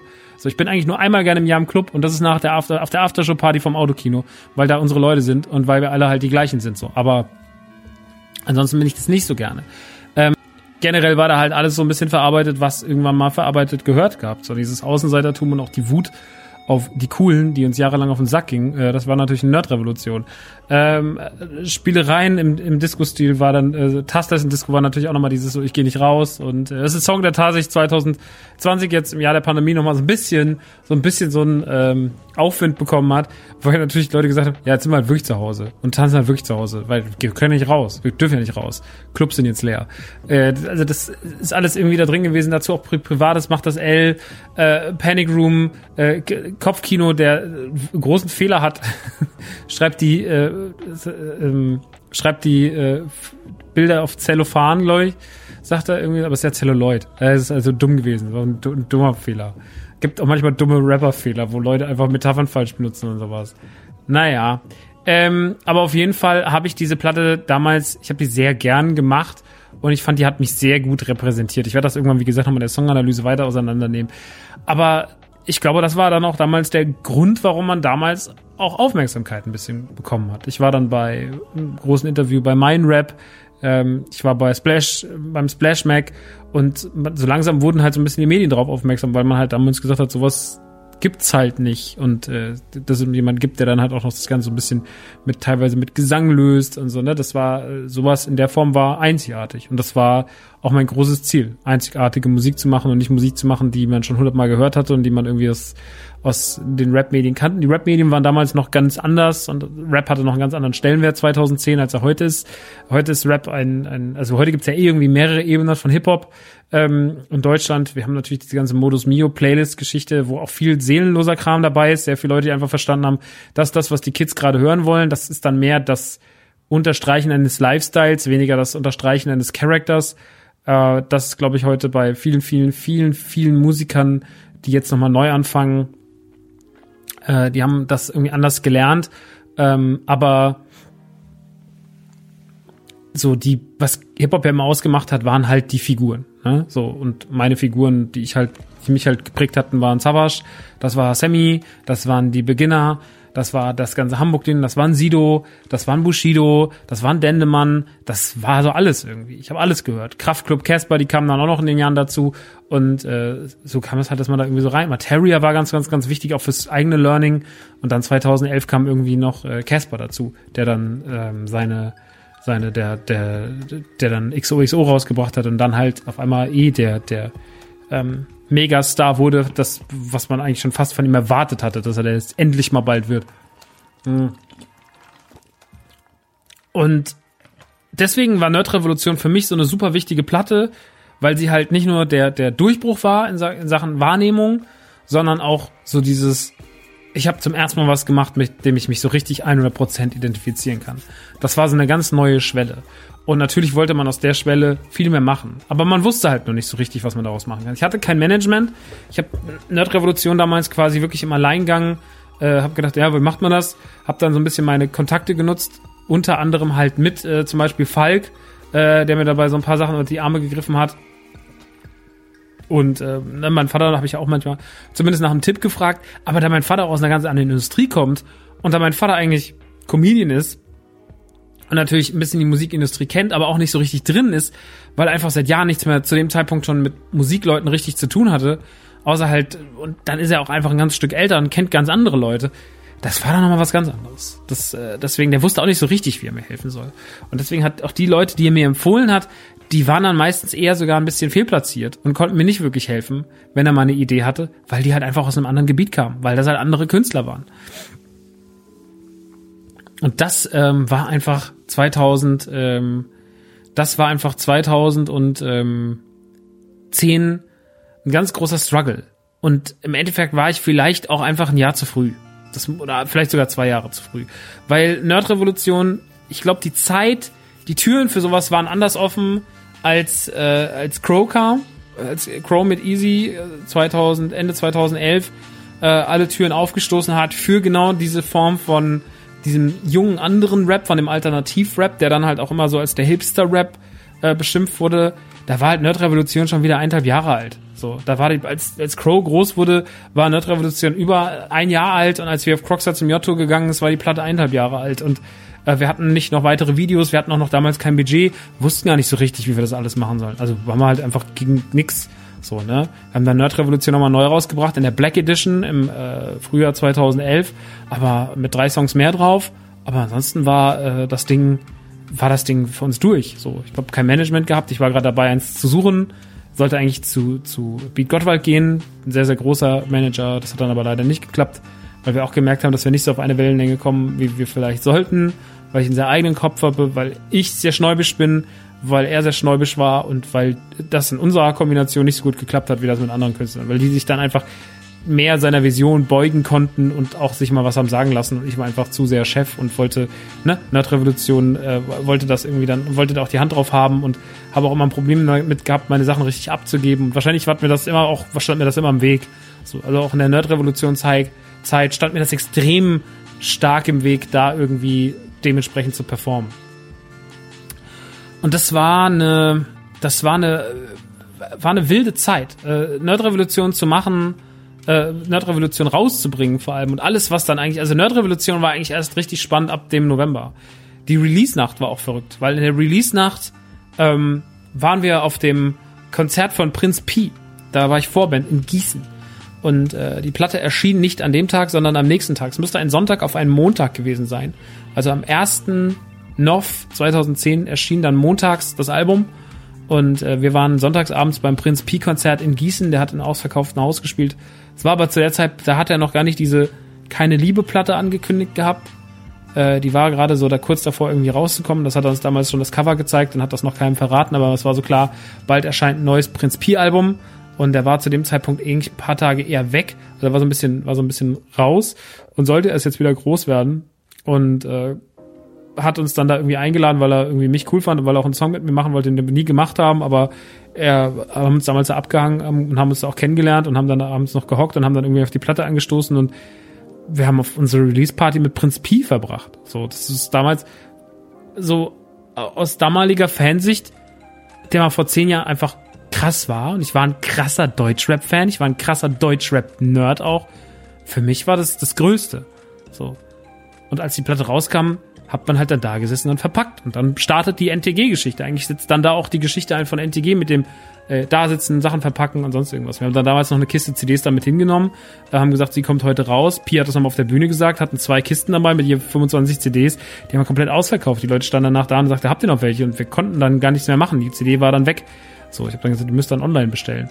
Und äh, das war irgendwie, hat sich alles, der Aufschwung und das Aufkommen von Nerdrevolution und die, die, der, der, der Drang danach und die Nachfrage danach und das, was mit der Platte so passiert ist, das hat wirklich für gute Gefühle gesorgt. Und es hat auch bei mir dafür gesorgt, dass ich das glaube, das Gefühl hatte, das könnte jetzt nach oben gehen. Und, und deswegen war dann auch alles, was so folgte, es war halt sehr, sehr schwierig. Und ich muss halt sagen, so schön wie das war, aber ich erzähle das auch, weil das auch so ein bisschen verromantisiert ist natürlich, aber weil es auch einfach auch ein harter, ein harter Schritt war und weil man oft, und das habe ich schon oft erlebt bei Künstlern, die gerade so im Kommen sind, in, hinter den Kulissen, also zumindest war das damals so, heute funktioniert wahrscheinlich die Musikszene auch nochmal ganz anders, aber vor zehn Jahren hat sie so funktioniert, es war ja so hinter den Kulissen war ja auf einmal so eine riesige Nachfrage. Universal wollte sich mit uns treffen, also zum vom Verlag Leute. Leute aus einem Verlag aus Frankfurt wollten sich mit uns treffen. Äh, Booking Agentur stand auf einmal auf der Türschwelle, nämlich äh, äh, nämlich äh, hier Steven und so äh, wegen Landstreicher, der dann irgendwie kurz davor war zu Landstreicher zu wechseln. Und äh, ich weiß noch, dass Casper damals der immer mal wieder ein wichtiger Angelpunkt in meinem Leben war für so Sachen. Der hat mich damals auch so ein bisschen unter seine Fittiche genommen, hat gesagt so, ey, Nerdrevolution finde ich ein geiles Album, habe ich jetzt ein paar Mal gehört, finde ich irgendwie total inspirierend, finde ich einen guten Künstler. So, ich komme mal nach Berlin ein paar Tage, ich nehme dich mal in die Hand und ich führe dich mal ein bisschen rum. Und dann gehst du mal zu dem, sprichst mal mit dem über Booking, sprichst mal mit dem über Management, sprichst mal mit dem über Label und so weiter und so fort. Und habe mich da so ein bisschen durchgeführt. Und Casper konnte das. So, Casper war zwar noch nicht, XOXO war zwar noch nicht draußen, aber es war ja allen irgendwie klar, dass Casper, wenn das Album nächstes Jahr kommen sollte im Sommer 2011, dass Casper äh, mit, was mit einem Steinwurf äh, einer der größten Künstler in Deutschland wird in, in dem Bereich. Und er wurde er dann auch. Also ohne Überraschung und ohne, dass sich irgendjemand sich gewundert, uh, Casper ist auf eins. Klar ging Casper auf eins. Casper war das Hype-Thema Nummer eins. Alle haben gewartet, dass XOXO rauskommt. Ähm, Gerade nach dem ganzen Selfmade-Hype. Und der war so nett und ist mit mir da durch Berlin gelatscht, durch Kreuzberg und hat mir einfach geholfen, da anzubandeln. Und bis heute habe ich meinen Booker Steven aus der Zeit. Und auch wenn das mit Beat nicht geklappt hat, so war das trotzdem immer eine interessante Begegnung. Und der Typ war halt einfach super interessant. So kann halten von dem, was man will. Und das bestimmt auch auf Hinsichten, äh, ne, auf Manager, wie man das halt so sagt, der ist als Manager ein Arschloch. Aber der hat halt einfach seinen Job gut gemacht. So, ich meine, der hat äh, ein paar der größten Künstler, die dieses Land hat, hat er aufgebaut. KIZ, Kraftclub, Casper. So, das musste auch schon erstmal hinkriegen, so. Ähm, deswegen halte ich da auch sehr viel von und bin da auch für diese Zeit unfassbar dankbar. Die war wahnsinnig spannend für einen jungen Künstler. So, auf einmal kanntest du den, auf einmal hast, warst du irgendwie, hast du abends irgendwo gespielt. Und dann kam Tarek zu dir von KZ und sagte so, hey, voll geil, ich habe den, den Song gehört von dir, finde ich mega cool. Wollte ich nochmal sagen, liebt das Video dazu. A-Taste war das da. Und dann war so, Mann, das ist Tarek, ne, von KZ, den liebe ich. Das ist mein absolut, also KZ waren damals mit böse Enkels und sowas, das war absolut nur der Hahnkampf. Pff, da war ich mega krasser Fan. Ich war richtig starstruck bei ganz vielen Situationen. Ähm, es war auch wild. Ich war auch viel in Berlin und das hat auch irgendwie dann, ne, dann ist auch, dann hat man auch irgendwie dann, dann fanden auch irgendwie Mädels einen anders gut und sowas und man ist auch mit dem Nerdrevolution-Ding ja da so ein bisschen rausgewachsen aus dem so, ich bin der Hänger und äh, tu mir schon schwer manchmal mit Mädchen zu knutschen, weil ich auch ein bisschen komisch äh, seltsam bin. Das ist ja dann halt, also das äh, Zocken größer Ficken Ding, ähm, dieser Song hat, also das, das, nicht, nimm nicht, sag nicht zocken größer Ficken, aber sag mal zocken größer Mädchen, ne? Weil, weil Ficken ist ja gleich wieder so hart und auch gleich wieder Sex, aber so dieses zocken größer Mädchen-Ding, ähm, das hat das, das hat das so ein bisschen gewandelt. Also dieser, diese, diese Metapher wurde eigentlich tatsächlich, auf einmal hatte man mehr Kontakt mit Frauen, hat mehr mit denen gemacht und, und hatte mehrere Leute kennengelernt und sowas. Und das war auch so interessant, dass da halt auch so ein bisschen die, die Kurve sich so geändert hatte. Und daraus folgten wahnsinnig viele, also 2010 war ein sehr unkoordiniertes, wildes Jahr. Äh, Nerdrevolution war dann draußen und man musste halt gucken, was man dann macht. Es gab so ein bisschen so einen Hype, man hatte so ein paar Festival-Bookings. Das größte Festival-Booking war natürlich für mich das Splash. Ähm, das Splash hatte mich gebucht und ich war richtig so, okay, krass, das ist das krasseste, dass das Splash mich bucht. Weil natürlich, das war immer mein Traum. Ich gedacht, wenn ich irgendwann mal Festival spiele, will ich halt, also will Splash in meinem Leben nochmal spielen. Und das war dann mein erster Festivalsommer, wo ich halt so vier Festivals gespielt habe oder sowas. Der legendäre Auftritt in, auf irgendeinem asozialen, umsonsten draußen Festival in, in der Nähe von Stuttgart. Ähm, es war nicht, es war nicht in Reutlingen das, sondern es war ein anderes. Gab noch so eins auf so einem Sportplatz, nicht auf diesem Platz vor dem, vor dem, vor dem, vor dem Club in der Nähe. Und das war, ähm, das hatte so einen asozialen Ruf. Da war FA und da war Crow. Und Crow ist damals mit, hatte damals noch eine andere Maske auf, beziehungsweise hatte auch die Panda-Maske auf, aber die war damals noch nicht zu äh, war damals noch nicht abgeschnitten, so wie er sie dann später so umgestülpt hatte, so wie er, so wie man sie dann eigentlich kennengelernt hat. Die Maske, die ihn groß gemacht hat, einfach diese Gummi-Panda-Maske und die halt so eingestülpt und das Kreuz drauf gemalt. Das war damals noch nicht. Er hat die Maske ging noch bis runter zum Hals. Er hat die dann während dem Auftritt, Psycho Dino trug, trug eine Eisbärmaske und Psycho Dino hat dann einfach während dem Gig seine Maske runtergezogen und Carlo auch, weil er gar keine Luft bekommen hat, weil es einfach, weil du halt einfach äh, 40 Minuten unter so einer Maske performst. Ich weiß noch, als ich hier mal irgendwann nur saß und mit Kylo Wisdom Lego gemacht habe, so dass ich unter der Maske fast verreckt bin und musste die dann auch abnehmen. Und deswegen, es war auch hart so. Und man hat so viele Leute kennengelernt, man hat so viele lustige Sachen-Situationen. Ich meine, da tritt ein Crow mittags auf vor zehn Leuten, wo acht Leute weggehen und ein Jahr später ist der Typ halt einfach, spielt er vor 50.000 Leuten und alle flippen aus. Das ist halt super interessant gewesen zu beobachten, das zu sehen. Ähm, auch so wie, was da alles so passiert ist, was da alles, also 2011 könnte man wahrscheinlich allein über das Jahr kann man schon zehn Stunden reden, weil da so viel Wirres passiert ist und weil da so viel Krasses war. Aber ich muss natürlich irgendwie die abgespeckte kurze Version, weil wir jetzt auch schon auf zwei Stunden zugehen und ich will natürlich euch jetzt nicht ewig voll labern. Aber Nerd-Revolution und bleiben wir mal beim Album und bleiben wir nicht bei der Zeit drumherum, war für mich die Emanzipation von ich mache jetzt, äh, ich mache so ein bisschen Rap-Kram und eigentlich habe ich keinen Bock mehr zu, ich bin jetzt ein Künstler mit einer, mit einem Image und mit einem Standpunkt. So. Und egal wie plakativ und wie mit der Brechstange hervor, herbeigeführt die Idee hinter Nerdrevolution war. Und sie war halt damals noch sehr plakativ, weil, aber es gab auch damals noch nicht so viel Nerdkram wie heute. So, die Nerdkultur hat sich in den letzten zehn Jahren auch nochmal wahnsinnig entwickelt. So, äh, es ist einfach immer cooler geworden, Nerd zu sein. Und wurde ja auch damals schon cool. Auf einmal dann so Leute, ja, wir gehen jetzt auf so Nerd-Partys und so. Und dann haben sie sich so Harry Potter-Narben äh, auf die Stirn gemalt und große Brillen aufgezogen und waren so ein bisschen nerdy. Aber es war halt so ein Trend. Aber es war auch nicht, das hat meine Kultur ver verhöhnt quasi.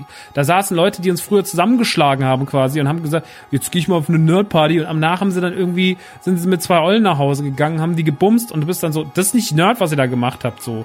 Euer, nur weil ihr eine viereckige Brille dabei tragt, äh, ist es trotzdem immer noch scheiß Wodka Red Bull, den ihr nicht reinschüttet. Fickt euch. Ihr seid keine Nerds. So, da kam so richtig dieses, ne, so, hör auf, dich meiner Kultur anzueignen. Früher hast du über uns lustig gemacht, jetzt gehst du auf eine Nerdparty. Fuck you. So, das war der große, aber das war halt so. Das wurde dann mal ganz kurz so, und jetzt inzwischen ist die Nerdkultur aber wieder, ähm, es gibt immer noch diese Leute, hey, ich bin so verrückt, ich habe mir mit 14 nochmal den Playmobil Back to the Future DeLorean gekauft. Ja, das ist toll. Das ist ja super. Das muss man dann auf Twitter direkt, ey, 40 aber immer noch Playmobil kaufen. Lol. Digga, mein ganzes scheiß Leben besteht daraus. So. Und diese Platte war der Einstieg, das den Leuten zu sagen. Und Pubertät hat das auch gemacht auf eine andere Ebene und Koppelpot hat das dann quasi auf die nächste Ebene gehievt, weil es das Ganze in eine Metapher umgewandelt hat. Und weil das Ganze nicht mehr plakativ und mit der Brechstange und sonst irgendwas sein, sondern die Entwicklung, aber da hat's angefangen. Das war der Einstieg in mein Image und das war auch der Einstieg in alles, was danach folgte. Nerdrevolution ist der Einstieg in NTG, Nerdrevolution ist der Einstieg in die Hip-Hop-Szene, ist vielleicht auch dann irgendwann der, der Rauswurf aus der Hip-Hop-Szene, aber es war mein Einstieg Einstieg in die Hip-Hop-Szene. Das war mein Einstieg in diese ganze Nerd-Wahrnehmung über Nerd-Revolution. Nerd-Revolution kam raus und es war bei Game One in einem Beitrag drin. Und warum? Weil Christian Gürnt, der mich damals noch nicht kannte, das gut fand, das da eingebaut hat, das vorgeschlagen hat. Und dadurch habe ich Christian kennengelernt. Durch Nerd-Revolution kam Christian in mein Leben und er hat zu mir gesagt, ja, wollen wir mal uns irgendwie kennenlernen? Und dann habe ich Chris kennengelernt und mochte den unfassbar gern. Und daraus entstand eine Freundschaft, die dann sich vier Jahre später in Radio Nukular verwandelt und das eines der wichtigsten Projekte meines Lebens wird. Also man merkt, alles hat irgendwie immer so seinen Zusammenhalt gehabt. Und das, das mag ich sehr gern. Und das ist irgendwie schön, das zu erzählen. Weil das einfach eine interessante kleine Geschichte ist. So, es ist keine Erstick Geschichte, die in Volk Erfolg erstickt ist oder die unfassbar krass ist, sondern es ist einfach eine Geschichte von Tausenden von Geschichten. Aber sie hat zumindest meinen Weg vor zehn Jahren ab, also das war der erste Punkt, wo meine Musik definiert war und es hat mich dahin gebracht, wo ich heute bin, auf ganz vielen Ebenen. Und egal, ob Nerdrevolution damals auch nur ein Liebhaberprojekt war und äh, äh andere Künstler weitaus erfolgreicher waren mit ihren Platten, das wollen wir alles gar nicht abstreiten. Und Nerdrevolution ist natürlich auch heute immer noch kein riesengroß geklicktes Projekt, aber Nerdrevolution hat in meinem Leben ganz besonderen Stellenwert, hat für ganz viele meiner Hörer und meiner Anführungsstrichen Rockstar-Fans einen ganz wichtigen Stellenwert. Man hört immer wieder, Nerdrevolution ist die beste Platte, bla bla bla. Ich finde das nicht, weil sie mir zu offen, sie ist mir zu offensiv geschrieben, sie ist mir zu plakativ geschrieben, aber sie macht eine Sache sehr, sehr, sehr, sehr richtig. Sie hat gezeigt, was Max ist und wo Max hin muss. So und ich habe mir anhand von Nerdrevolution aber noch viel mehr meinen Nerd, ich habe auch viel mehr dann ich habe richtig Dinge angefangen zu lernen eigentlich ab da. Ich war da erst wieder ab da ist meine ganze Nerdliebe auch wieder richtig entflammt, weil mir da auch erst klar war so, das bin ich halt. So, ne? Das ist das, worüber ich reden kann und reden will und worüber, worüber ich reden werde. Das ist das ist mein Weg, so. Das bin ich als Künstler, das bin ich als Rockstar. Da wurde das geschrieben und das ist das, was dazu geführt hat. Punkt, Punkt, Punkt, Punkt, Punkt, Punkt, Punkt. Und da startet eigentlich erst die Geschichte. Die Jahre davor sind Vorgeplänkel. 2010 startet die Rockstar-Geschichte für mich. Das ist der Startpunkt. Diese Platte ist der Startpunkt in das, was bis heute existiert. Zehn Jahre lang. Genau zehn Jahre lang. Deswegen ist Nerd Revolution nicht nur ein wichtiges Album. Es ist ein ganz wichtiger Milestone in meiner Karriere. Vielleicht neben der Gründung von Radio Nukular der wichtigste. Würde ich jetzt mal so sagen. Der wichtigste. Ähm, deswegen bedeutet mir die Platte viel. Und deswegen wollte ich die eigentlich dieses Jahr sehr, sehr doll zelebrieren mit einem, mit einer, mit eigentlich noch sogar mit vielleicht einem kleinen Release drumherum. Also äh, wir wollten eigentlich die Platte mal remixen. Da gibt's schon sehr, sehr lange Remixe von und äh, und äh, die wir mal irgendwann neu, noch neu aufnehmen wollten und sowas, aber das ist dann alles irgendwie aufgrund von Corona und Stress und NTG und bla, hat sich das dann auch alles im Sande verlaufen. Außerdem ist dann auch die Tour natürlich abgesagt worden. Wir wären jetzt eigentlich im November auf Tour.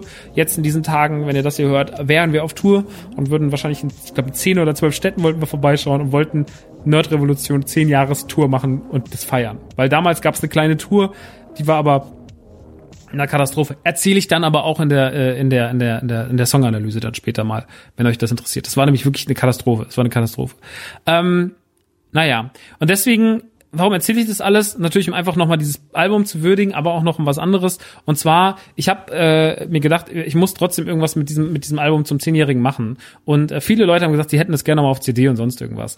Und das ist natürlich äh, nicht cool, das auf CD zu bringen, weil ihr wisst, Leute äh, haben das damals gekauft und es hat heute auch einen gewissen Sammlerwert und bla. Ähm, und äh, will den auch Leuten da gar nicht reinkrätschen, aber ähm, ich habe gedacht, was ich eine schöne Idee fände und auch nochmal die CD, CD verkaufen werde ich eh nicht so. CD ist auch 2020 auch nicht mehr das Medium, was 2010 mal war. Was ich aber gerne machen würde, und das äh, ist jetzt hiermit auch dann offiziell announced, und wenn ihr das hier hört, dann ist das wahrscheinlich, habt ihr eh schon die ersten Bilder draußen und so. Nerdrevolution ähm, ist eine Platte, die nie richtig gutes Merch hatte. Es gab so ein paar Sachen, aber ich finde, dieses Album kann nochmal zelebriert werden. Und nur die CD rausbringen fand ich nicht cool. Ich habe gedacht, okay, es gab eigentlich damals nur das Zocken größer Finkenstadt, das ist jetzt auch wieder im Shop, das ist alles schön und gut, das mag ich auch sehr, das ist jetzt auch schon neun Jahre alt, das Motiv.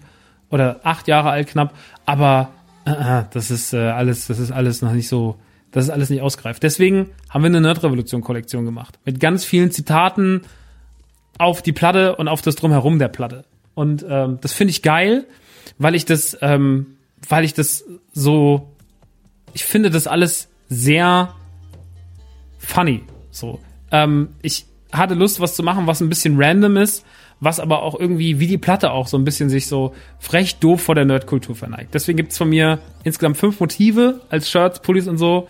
Ähm, und das eine ist ein, das bin ich als Sailor Moon, eins bin ich als Shin Chan, eins ist ein äh, Zitat an das McDrive Musiklied, eins ist einfach so ein ganz furchtbares Pen and Pixels Cover, das ist dann auch, ah, das erzähle ich gleich, äh, was das ist, ähm, wie das man, wie man das so kennt aus, aus den Staaten und die ähm, fünfte Geschichte ist Dragon Ball, ein Dragon Ball Zitat. Und das erscheint die Woche alles immer ich in dem jeweiligen Stil als Klamotten komplett limitiert, richtig nice geworden. ist eine Kollektion, auf die ich richtig hardcore Bock hatte, die zu machen und finde die richtig, richtig mega geil. Deswegen freue ich mich unfassbar, dass wir die jetzt, dass die jetzt rauskommt.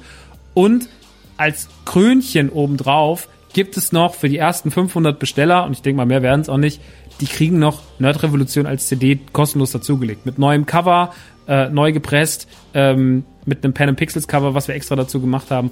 Und das ist richtig sweet geworden.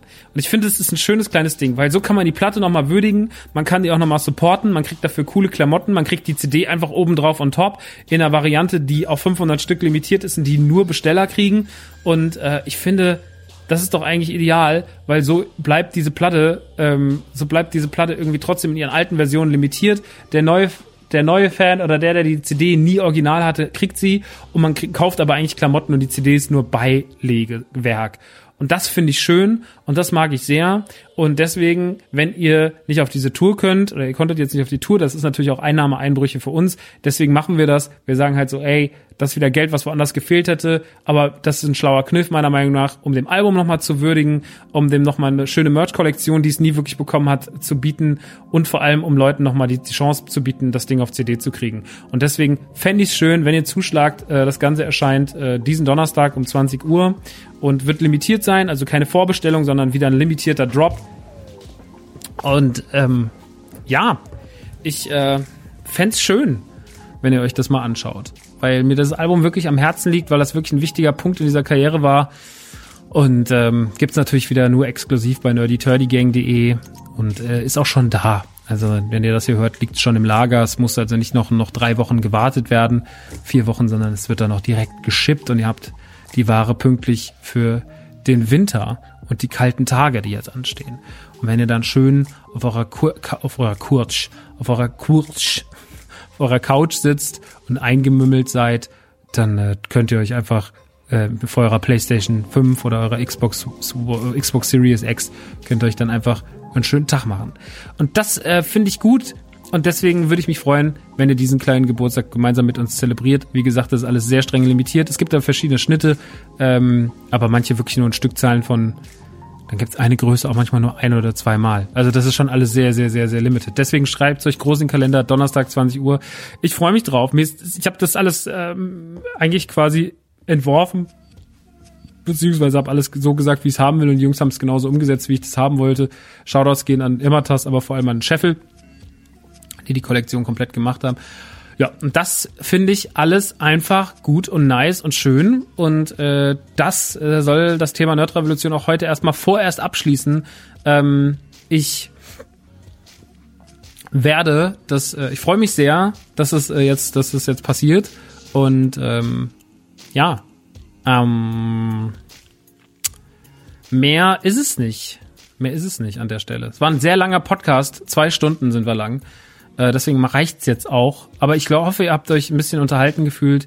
Ähm, von meinen Reviews zu Little Hope, zu Yakuza Like a Dragon, zur Xbox Series X und äh, die kleine Geschichte nochmal zu hören von Nerd Revolution. Wie gesagt, Donnerstag geht's los. Und äh, ich freue mich, wenn ihr dabei seid. Generell Nerdy Turdy Gang, einfach momentan sehr, sehr viel Spaß. Werde ich äh, auch mal vielleicht so ein bisschen, was da jetzt alles so ansteht und sowas in der nächsten Ausgabe erzählen, was jetzt so für neue Artikel kommen und neue Spielsachen und wie ich das Sortiment erweitere und äh, ne, was, was so läuft und was vielleicht auch manchmal nicht so läuft und sowas. Kann man ein bisschen drüber reden. Aber vor allem geht's in der nächsten Ausgabe ganz groß um die PlayStation 5. Ganz groß. Also wir werden natürlich, so wie wir heute über die Xbox Series X geredet haben, natürlich auch über die PlayStation 5 reden. Äh, über Miles Moranis, über äh, Demon's Souls, über, über Bugsnacks, über, ähm, was war's noch? Es gab da noch zwei Sachen, äh, die ich toll finde. Sackboy und, und Astrobot. Also äh, ich freue mich sehr auf das Release. Ich habe sehr, sehr viel Lust. Und jetzt schicke ich euch erstmal den wohlverdienten Feierabend vor diesem Podcast. Mein Name ist Max Nikolaus Maria von Nachtsheim. Das hier war die Man Cave. Und jetzt wünsche ich euch allen einen wunderschönen, tollen, großartigen, liebevoll gemeinten Feierabend, meine Lieben. Alles klar? Kurs auf die Nuss und bis dann. Ciao, Sie.